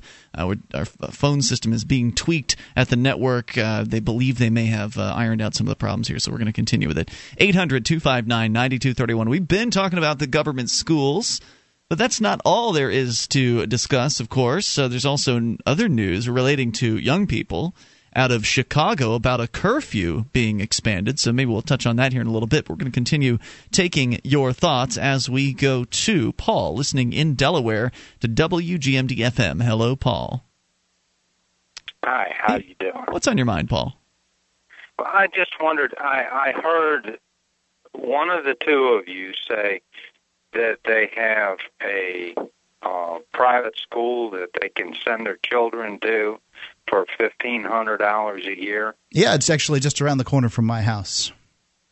And who's subsidizing that school? I would imagine that it's the uh, the Seventh Day Adventists. I know that they're in some way affiliated with that school. Because all the schools, I, I mean, my daughter has a, a grandchild in the Annapolis area, and the cheapest school that is in Maryland is seven to nine thousand dollars. Mm-hmm. You know that that's about what they uh, charge to send kids to, to public schools. I mean, that's what that's what the, the cost to the taxpayer Depends is. Depends on where. It, here yeah, it's sometimes 14, it's, fourteen thousand here, but I mean, it can be as low as you know seven in some places, especially. Yeah, well, some of them, like Maryland, is twenty seven thousand dollars wow. per student. And I mean, if you uh, all you have to do is just get the figures and find out how many students, but there is nowhere that I have seen a private school. And I mean, I, I'd love to have a private school that would charge fifteen hundred dollars a year.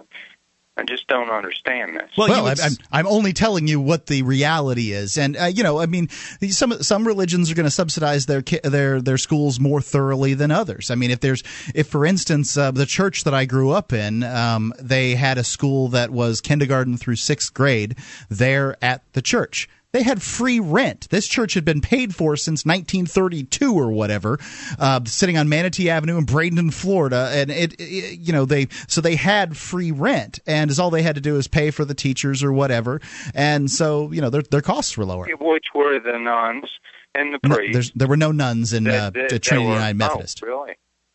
Because see, I, I grew up. I went to a Catholic school okay. until fifth grade. Uh huh. And then my father said, well, because we had so many kids coming up, we couldn't keep going to the to the Catholic school because the the rent kept going up. And we went to public school, and I loved it because it was so much better to go to the public school because I was so far ahead of these students. That's how it was. So you- oh yeah, right. I went from the, but you know, I, I was definitely ahead of the the kids when I went switched over to public school in high school. But I'll tell you what happened to me in eighth grade. I was on the dean's list. I was that's higher than the honor roll at this Eighth grade particular in the private school. in the private school. I was on the dean's list. Ninth grade, I got two Fs, um, and in public school. Why? Because the teachers didn't care. There was a, an entire different sort of attitude about education, uh, going from this small private school where I was getting the best uh, education that was available in that that county, to this public school, which was the best public school in the county, Right, but this- it was you know it's not to say that there aren't comparison. Good Well- teachers at the government schools. There are people in those systems that care, and they do, you know, they are interested in doing Sure. the best they can. but they can. only teach one course. But they're hobbled uh, by the system in many cases. In some cases, they can't teach how they want to teach because the system won't allow them to do that. That won't allow for innovation in, in other ways. And if you get stuck with a crappy teacher, then you're pretty much screwed.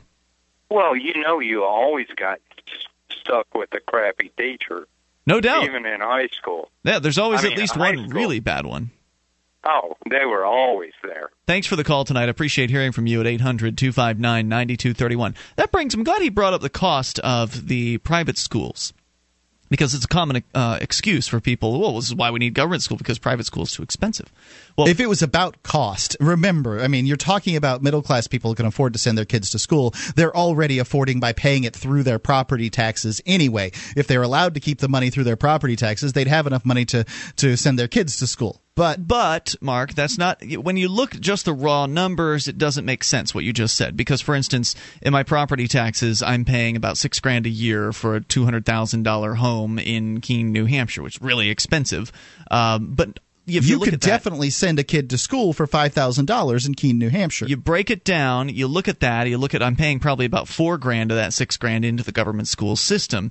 As that guy just pointed out, he can't find anything for what was it less than uh, than seven or eight. What was it, his number? I think this was seven, six or seven, seven or yes, a lot of money. Six to eight. More money than I'm paying uh, into the government school system. So somebody might look at that and say, well, see, even if you had all of your tax money back, you still wouldn't be able to. You need to be able to have other people subsidizing you in order to be able to send your kid to school. But the fact that they're missing, the, the, the, the factor that they're missing, is that we don't have true free market school and the market uh, is completely distorted because public schools take 90% of the students. Of the money. If you had actual competition, it would drive rates down. You would Right. also have, in the same way that you have 99 cent hamburgers and you have $20 hamburgers, you would have, you know, a huge array of different types of education in the marketplace. Absolutely. Some education might focus on technology and how you know that's going to be helpful. Some might become more of an older school style of uh, of teaching. You'd have different styles and different options, but more importantly, corporal punishment. the more options you would have, the more the costs would come down. For instance, if you could imagine for a moment, look at your computer, look at your laptop, look at the cost of a laptop today. I walked into Walmart the other day. They had $250 laptops. Just they just had boxes and boxes and boxes of laptops right up at the front. You know that little aisle where you walk in and they've got the, the special items like Mm-hmm. a can, big big ass can of coffee for next to nothing, and then whatever it is they've The got on caps, special. yeah. they they had uh, well not the end caps necessarily, but the first aisle that you are exposed to when you walk in, where it's just like the cheap stuff that they're trying to move out. They had uh, laptops there. Normally you expect the laptops to be in a, a locked case where you have to ask somebody to get a key out to get you to the laptop so you can buy it. No, they're just letting you grab a laptop, throw it in your cart.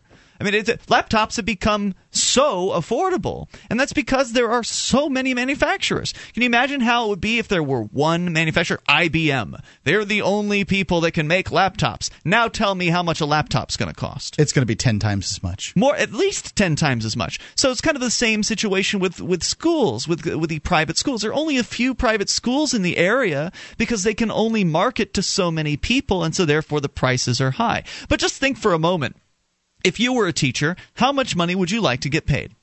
I don't know. But how about fifty thousand bucks? Fifty thousand bucks Seems a like year. a good, good rate. That's not terrible, right? Afford. Let's let's say fifty thousand dollars a year. Let's say you've got twenty kids in a class, because a lot of people say that smaller class sizes are better, right? Smaller class sizes tend to be common, commonly believe that that I don't helps. think 20 is good enough at all, but go ahead. You think it should be lower than that? Oh, yeah. I think it should be 15, 10, 10, I would think. Okay, but if you had uh, if you had twenty kids in a class and each one of those kids were paying say twenty five hundred dollars a year, there's your fifty thousand dollars right there.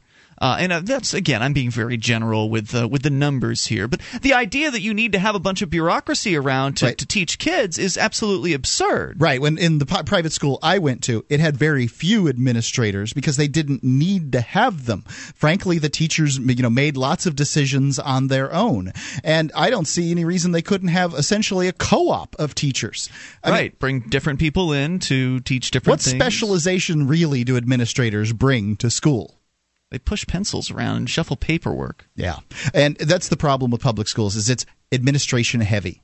It's one of the, the many problems with uh, with public schools. Yes, one of the many. So 800 259 9231. All I'm telling you is if somebody wanted to start their own school out of their own home and bring 10 or 15 kids in, it wouldn't have to charge that much money to those kids every single year to make it so they made enough money to make it worthwhile. 1 800 259 9231. And then you bring in different you know, co ops and partnerships and other kinds of options that you could uh, play into that and scholarships as well. And you can see the cost of education could easily go down. 1 800 259 9231. Curfew's coming up. It's Free Talk Live. I'm Mark Craighead, founder of Crossbreed Holsters. Are you looking for a concealed carry holster? Crossbreed Holsters is the home of the world famous Super Tuck, the most comfortable concealed carry holster on the market today. Try one out and see how truly discreet and comfortable carrying concealed can be, and find out why we call it the ugliest holster you'll ever love. We are the standard others try to imitate. Get the original. Get your Super Tuck at crossbreedholsters.com. Again, that's crossbreedholsters.com. Is Free Talk Live. You can take control of the airwaves. Dial in toll free. Live Saturday edition 800 259 9231. That's 1 800 259 9231. Joining you tonight, it's Ian. And Mark. And we invite you to our website at freetalklive.com. The features on the site are free, and we've got archives. So if you've missed a moment of the show, click and download. They're yours right there on the front page of the site. In fact, they go all the way back to late 2006. If you click into the archive section, and it's it's all on the house. You don't have to log in or pay a membership fee or jump through any hoops. It's just free. freetalklive.com. Are you a cigarette smoker? I was too for many years. And you know that they're going to kill you, right? There's a healthier option. 22,000 times healthier. Vaporsmiths.com. A pack a day smoker will save, on average, $120 a month. Smokes are going up, up, up. The taxes are going up, up, up. And you can save 120 bucks a month, and it tastes better. They, they've got ones that taste like cigarettes. They've got ones that taste like popsicles. They've got ones that taste like everything. No more ashtray mouth. No more smell. No secondhand smoke no smoke at all. You can use it just about anywhere. Uh, there's free shipping on orders over $60, a free starter kit. This is a great deal. A free starter kit with the purchase of 40 cartomizers. That's the little things where the nicotine is. um, and it's $69. So the uh, the orders over 60 bucks that that it's it, the free shipping's included. All you have to do is use coupon code FTL. That's FTL is in Free Talk Live. You can go to vaporsmiths.com or you can call this toll free number that they have. It's 855 2 GET VAPOR. 855 2 GET VAPOR. Vaporsmiths.com. Let's continue with you and your thoughts. We go to Austin, listening in Charleston, South Carolina to WSCFM. Austin, you're on Free Talk Live with Ian and Mark. Uh, hello, fellas. Hey, Austin, what's on your mind? Well, I just uh, thought it was curious that uh, you mentioned Slaughterhouse Five. I, I read very, very little fiction, but I just happened to pick that book up. I'd heard of it all my life, and I picked it up and I read it. And it just wasn't that good. His, his life story was a very interesting story about how he got captured, how he got put in Dresden uh, during the uh, firebombing and all that. But I think he'd well served himself if he hadn't been on heavily on drugs when he wrote it. Well, it just all depends. I mean, lots of uh, lots of artists uh, will will suggest that the, the drugs helps them with their I know. creative abilities. Yeah, I didn't. I never And said about- it was a good book. I've never actually read it. I, I don't know. I have read it, but uh, you know I couldn't really tell you much about it. It's I just- been 15, 20 years. I just don't believe in banning Well, about- books. That's about- all. Uh, about the schools. Yes, sir. I went to, uh, I went to grammar school in the fifties, and we had we had good schools. Uh, the teachers meant business, and we were given IQ tests and achievement tests all the way through up into uh, junior high school. And the slower kids were put into classes of their own. And we, as I said, we did have good schools up until the mid to late '60s, and then because of politics, the schools have been destroyed and they've gotten worse over the years. I, you know, I, I've read stuff that it's true that schools, uh, that the education in public school has diminished over the years, and it has actually been diminishing since the uh, since the end of World War II, um, when the United States was number one in education. Now, I don't, uh, you know, I mean, these are just things that I've read. Obviously, I haven't done the studies myself, but I have this question: Was there a public school in your town? Uh, what do you mean? A, you mean a private Uh, school? excuse, I, my my mistake. Yes, was there a private school in your town? Yes, but it was the same school where uh, Mr. Newt Gingrich, uh, Donald Trump, uh, and many other very famous fellows went. It's, Maca- it's called McCallie School. It, was a military school, and back even back in those days, it only costs about as much to go there as it does to go to Harvard these days. I gotcha. Is that was that the only private school in town? No, there was its uh, its competitor called Baylor was slightly cheaper and uh, uh, got the people that could not get into McCallie. I guess I was just wondering if there was a private school that was available to sort of average folks that had the- a reputation of being sort of better in town. Uh, not to my knowledge. Oh, the Catholic schools have always been there. You know. Was it, would would people have considered the Catholic school in your town to have been a superior school than the one you went to? Oh, ab- absolutely, absolutely. Especially when it comes to discipline, you know that. I, I- you know, I, I imagine in the fifties there were a lot of rulers hitting a lot of knuckles. Well, let's talk about why it is that things were better in the past as opposed to today. Uh, first of all, I don't support the government school in, in any aspect, for whether we're talking about the government schools being around in 1900, 1950, 2011, or whatever, because they're always funded by coercion, and I'm just against that. But there's certainly, I think it's valid for somebody to say that they believe that the educational quality has gotten worse over time, and there may be one factor that is worth uh, worth bringing up here. Yeah. Uh, and that is that it was uh, the 1950s when the federal government got involved in education. Department of Education. Yep. 1954, actually. So, you, in fact, I remember I think it was Harry Browne's book "Why Government Doesn't Work," which is an excellent book uh, that uh, that I was reading back in the late 1990s, where he actually showed a chart that showed uh, I think it was test scores or maybe it was literacy rates. Anyways, it was some sort of a chart uh, that was com- that was I guess being juxtaposed against the chart of federal funding and federal involvement in education. And the more the feds got involved in standardizing and forcing their you know their curriculum down on state schools and local schools, the more the feds got involved, the more control the feds took, the worse the students would do. So I, like, I, agree- I agree with you 100% on that. So that's my speculation. Yeah, it's because of, uh, if I if I may say so, it's simply because of school integration. Uh, they had the, School had the- integration. What is it? school integration. What does that sir. mean? That means that the uh, the schools were doing just fine when it was separate but but equal. Are you serious?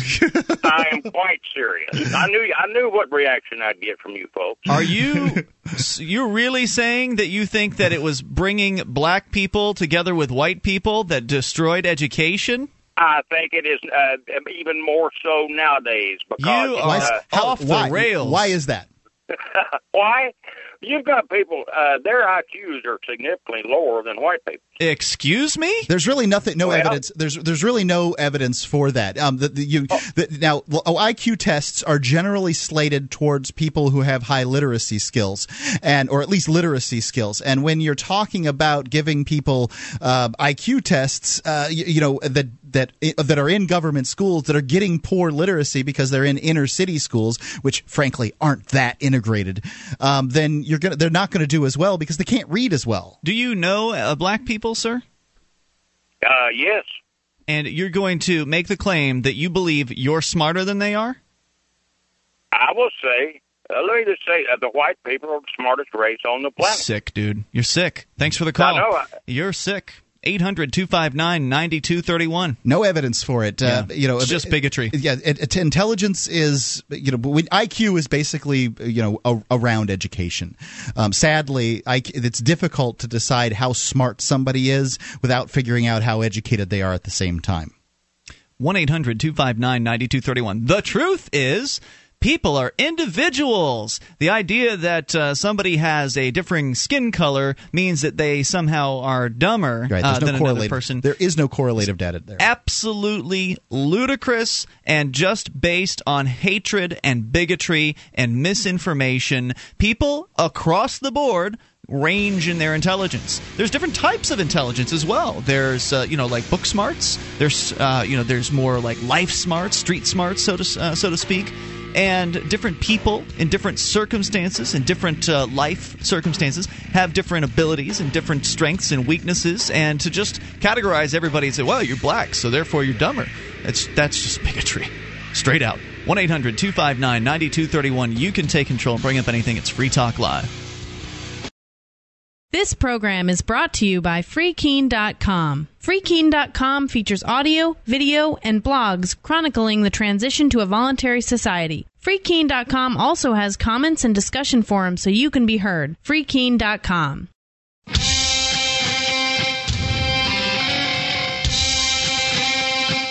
This is Free Talk Live. You can bring up anything, even if you're a bigot. 1 800 259 9231. You can take control of the airwaves. It's Sometimes you see the ugly underbelly of humanity on this radio program because It's out allow, there. We allow anybody on the air here. 800 259 9231. Join us on our website at freetalklive.com. We give you the features on the site for free. So enjoy those on us. And if you like, uh, you've got one of those smartphones, for instance, you can visit our mobile site over at m as in mobile.freetalklive.com. That's m.freetalklive.com for quick access to our live streams and podcast. m.freetalklive.com. Are you tired of watching the dollar plummet? Are you tired of banks charging you all kinds of fees? Do you want to take back control of your own money? Take a look at Bitcoin. Bitcoin is the world's first decentralized, anonymous internet currency. It's gaining popularity every day. It's free to use, free to accept, and free from inflation forever. You can use Bitcoins anywhere in the world. Their value has been trending upward with time. To learn more, visit weusecoins.org. That's weusecoins.org. Let's go to your calls, your thoughts. Ladies first. Bev is listening to WDAY in Fargo, North Dakota. Bev, you're on Free Talk Live with Ian and Mark. Yes, this has been a really interesting conversation that Thanks. I've been listening to. You mentioned the federal government getting involved, and I just wanted to to add something to that. And you, you've also talked about uh, starting your own school. Yeah. Well, you've got the NEA that you're working with. I am a I am a homeschooler, but I also have taught, and I know that the NEA wants you to be a certified teacher. Well, of course they do, but they can go they can go pound sand as far as I'm concerned. You're talking about the National Educators Association. Yes, but the power that they wield, um, you know, as a homeschooler, I see what the NEA is trying to do through the legislatures, through Congress. They are trying to, you know, stamp out any kind of homeschooling or alternative education. It's true. They want a monopoly. They're right. trying to do it. I mean, they haven't had a heck of a lot of success. In California, the home, they have. In California, they certainly have homeschoolers, um, and and I'm sure other places too. Homeschoolers have a pretty good sort of. Uh, I mean, they're passionate about what they do, and you know, usually they're at home, so they can go to the state house and uh, you know make some noise. And mm-hmm. legislators hate the idea of families with children, especially right. moms carrying children, uh, running around the state house saying, "Hey, you you know, you stop what you're doing." Yeah. Right. But see, the other thing then is the legal system. The judges in, in California, that's um, um, one of the judges just kind of declared homeschooling illegal yeah. in California. And it was like, man, uh, you think you get it with the legislature and you got it, you got it settled, and then they come at you with the judicial branch. It's not easy to homeschool, especially in a state that's very regulated. Absolutely, a lot of states want you to give them uh, this, your game plan. Basically, you have to lay out your curriculum for your child, and if you're doing unschooling, how do you even do that? I mean, right. in many states that might be illegal, and the idea of unschooling, of course, is to allow the child to decide its own uh, future. As far one as thing education. I've always sort of wondered is how do how do they know where a kid lives? Um, if, for instance, oh, it's required. You have to give it to the school district. You've got to tell. Uh, hold on, I don't think you do. Um, I, uh, here, and here's let me let me make my point. Well, let me make my point real quick. Okay. And I'm, um, for instance, I live in New Hampshire. My uh, my mom and uh, my in-laws live down in Florida. And my question is just sort of, well, if New Hampshire comes after me for saying, hey, you haven't filled out all the proper paperwork to have your kid homeschooled, and I say, well, my kid doesn't live here; he lives in Florida and and then you know at that point it kind of befuddles them and they kind of they go away. I, I just uh, imagine it's very it's it's unlikely at that point that they would get the Florida people involved trying to hunt down where the kid is and that kind of thing. You know, it just doesn't make any sense. They like well, a kid just because a to... kid just because because a kid happens to be in New Hampshire doesn't mean he quote unquote lives there. lives there. Well, I see where you're coming from, Mark, but I think that they're counting on people to uh, be honest, right? They're counting on people to do as they're told. The government loves uh, you know servile little little serfs. They do. Right. right. But see, as you were talking about starting your own school, you know, and having you know, so many students come in and charging. You yeah, can't do that because NEA will oh, yeah. not. Uh, we we understand. That. We understand that. We I think okay. Ian was talking about a, a future where oh. uh, people had more freedom in the area of education. Wait, you're telling me I can't just start a school up and have kids come to my you know come to my home and they right. do have homeschool co-ops and those have different levels of legality right. in different states. Yep. Oh yeah. And yeah, there isn't freedom like you'd like to think there was. And it's because of the federal government and even state governments and then the NEA. What's the NEA going to do if I open up uh, a school and have kids come in and learn there? What are they going to well, do? They aren't going to do anything, but they will go through the legislature to try and make it illegal. Well, that's that's that's fine. I'll I'll do it anyway. And I thank you for the call tonight. I appreciate hearing from you at 800-259-9231. Most people won't. That's the And- problem with most people. Well, uh, you know, you dump three hundred thousand dollars in opening your own school and then flush it down the toilet because cops will come in and shut you down. I mean, don't act like this. uh, You know, don't act like that. That's a, a sacrifice that you're willing to make. Well, sometimes uh, people should be willing. You don't to. have that kind of money. If you're opening it in your own home, then you don't have to sacrifice that that much money. You already live there, so it's not like you're going out on a limb trying to open up some sort of a, a branch or a building or something like that. And uh, just let's let's go ahead and arm up the kids with some video cameras. Then uh, when the police come in to try to shut the school down, and see how that goes.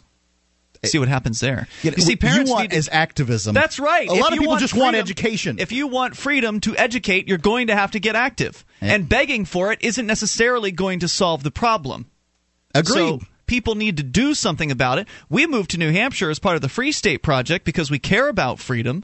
We want to uh, achieve liberty in our lifetime. New Hampshire isn't the best homeschooling state, but it's certainly not the worst uh, homeschooling state. The homeschoolers here in New Hampshire are fairly active, but I don't know if they're pro, uh, that proactive. Like, if there's a new proposal to regulate homeschoolers, they'll come out of the woodwork. They'll go to the state house. They'll just swamp the state house with uh, with kids and parents, and you know they'll speak out against it. The last time they tried to regulate homeschoolers more in New Hampshire, they came out and they shot it down because of the homeschoolers coming out in support of it. But if those same people that would come out to defend their current status quo would actually do things proactively to achieve more homeschooling freedom, uh, rather than just obediently following whatever the rules are, then I think that you would see uh, more improvements in the the homeschooling situation here. But what do I know? I don't have a kid.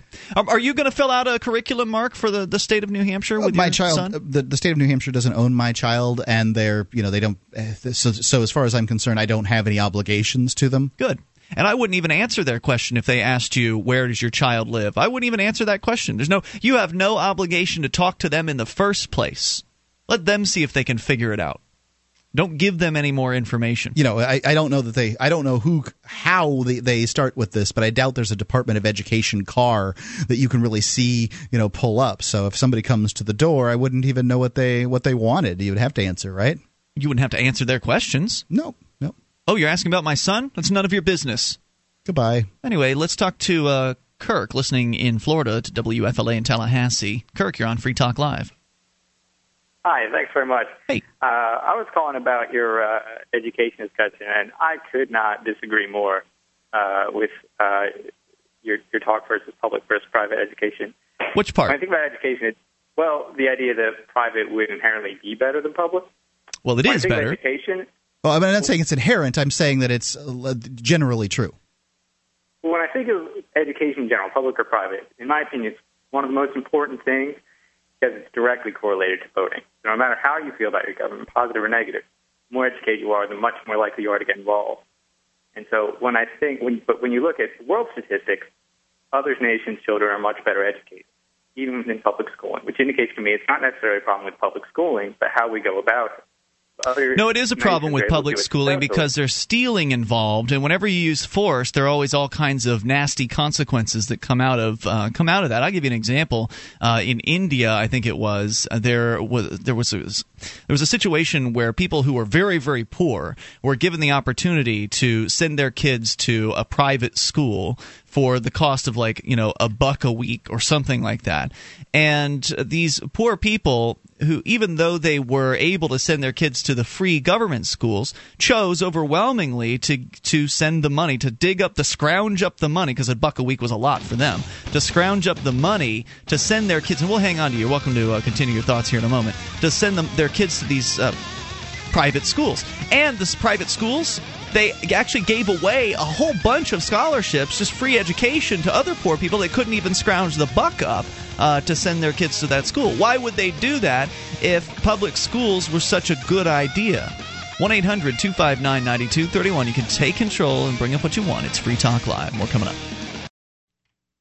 You can listen to Free Talk Live on the radio via podcast, the webcam, and our live streams at freetalklive.com. Not enough options? Now you can listen to Free Talk Live from any phone, anywhere. Add this number to your phone 760 569 7752. It's a long distance call, so make sure you're familiar with your phone's calling plan. The Free Talk Live listen lines are airing the latest episode of Free Talk Live 24 hours a day, including our live shows. Call 760 569 7752. That's 760 569 7752.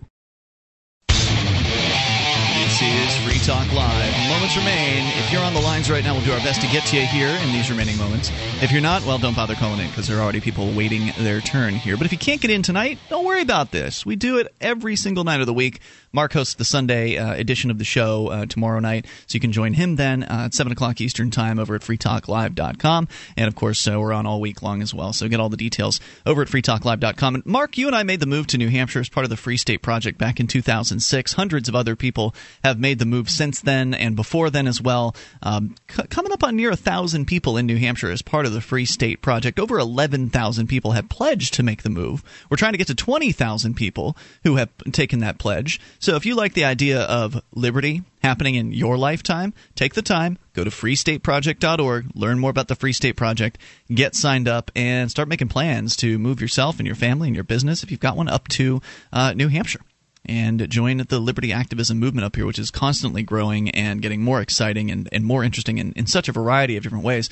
We're talking about education. Of course, you don't have to talk about that. Uh, we've got Kirk, uh, excuse me, Kirk is on the line in Florida listening to WFLA FM, and Kirk had said that he you know wanted to point out that well it, it, it, may not be public education is the problem because well in some countries public education is a lot better. In fact a lot of places around the world public education is better than it is here. Government education i think is a more accurate term is uh, better than it is here in the united states.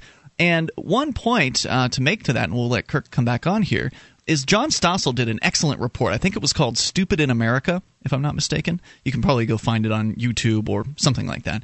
Uh, "Stupid in America," where he actually looked at other schools in places. I think one of them was Sweden. It was certainly one of the northern European uh, countries, and he found out that one of the reasons why their their system was so much better, and there's multiple reasons, but one reason was that parents could actually choose which school to send their kids from the government schools. That's like vouchers or something. So right? just have I don't know if it was vouchers. Vouchers Essentially. is, vouchers is kind of a way for the government to control private schools with government money, but uh, they were, government controls public schools? but they were actually able to. But that's what the voucher system is in the states. Just saying. Uh, but they were actually able to choose which government school to send their kids to, and so therefore the government schools had to be somewhat more competitive than they otherwise would, thereby raising the quality of the education available because a, a parent could choose to take their kids out. Certainly competition. Um, so that makes a difference. Anyway, Kirk, go ahead with your thoughts.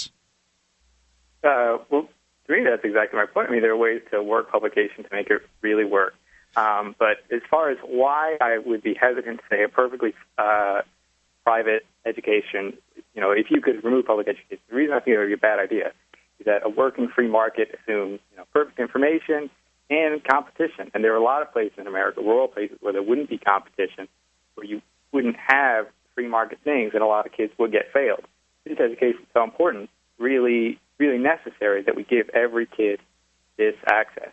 And so, if you have competition being one of those things, my guess is that parents, like feeling involved in your government. So every goes a long kid, every kid has access to education, but twenty percent of them graduate functionally illiterate. Um, I mean, I really kind of feel like we could, we, you couldn't really do much worse than that by getting rid of public schools. Wouldn't you agree? Oh no, not at all. I Okay, well, what about this part? What are you teaching children when you say it's okay to take my money, the money from my kid that would go to educate my kid, at the pain of losing my house in order to educate someone else's kid? What are you teaching children at that point? Well, that's a philosophical agreement. You're teaching them to steal. You consider stealing philosophical? Oh, no. You're, you're considering, uh, well, the discussion there goes to the fact that we all rely on each other in a way that if we all didn't build the roads, no one would have the roads. I don't know that that's true. There are a lot of private roads in, in this country, and roads were private prior, prior to the government taking them from people through eminent domain in a lot of cases. So um, I, I, I disagree that that's the case. But there are a lot of cases where the free market would fail. Like I said, if you don't have the free market assumptions there, where there's access if the free market will only fail where people don't demand something. So the free market per- perhaps uh, fails in the area of, say, crap pies, because people don't want a lot of crap pies. But it doesn't fail to deliver every single time things that people demand. And I'll tell you, most people demand education for their kids. So wait a minute. Your best claim is that if we didn't have government schools, somebody in a rural area wouldn't be able to send their kid to school. No, my but my my argument isn't that it would fail in only if you're selling crap pies. My argument is that rural kids, which there are a lot, especially, um, don't have competition. First of all, because Well, it's probably a one horse town where there's only one school. Well, wait a And hold on a second all- Wait a minute. Who are you to say there would only be one school, Kirk? I mean, if I'm in a smaller town, He thinks that schools have to have a thousand students in them, and the fact is, most schools likely would be small places like they used to be before. Right, you're and looking kids, at- and, and kids would get the attention of a you know tw- f- ten or fifteen Yeah. or twenty kids. exactly would you're get the jumping attention of to a the- teacher. You're jumping to the conclusion, Kirk, that things would be exactly as they are today, as how as far as how schools are structured, and As- it's abs- abs- absolutely absurd.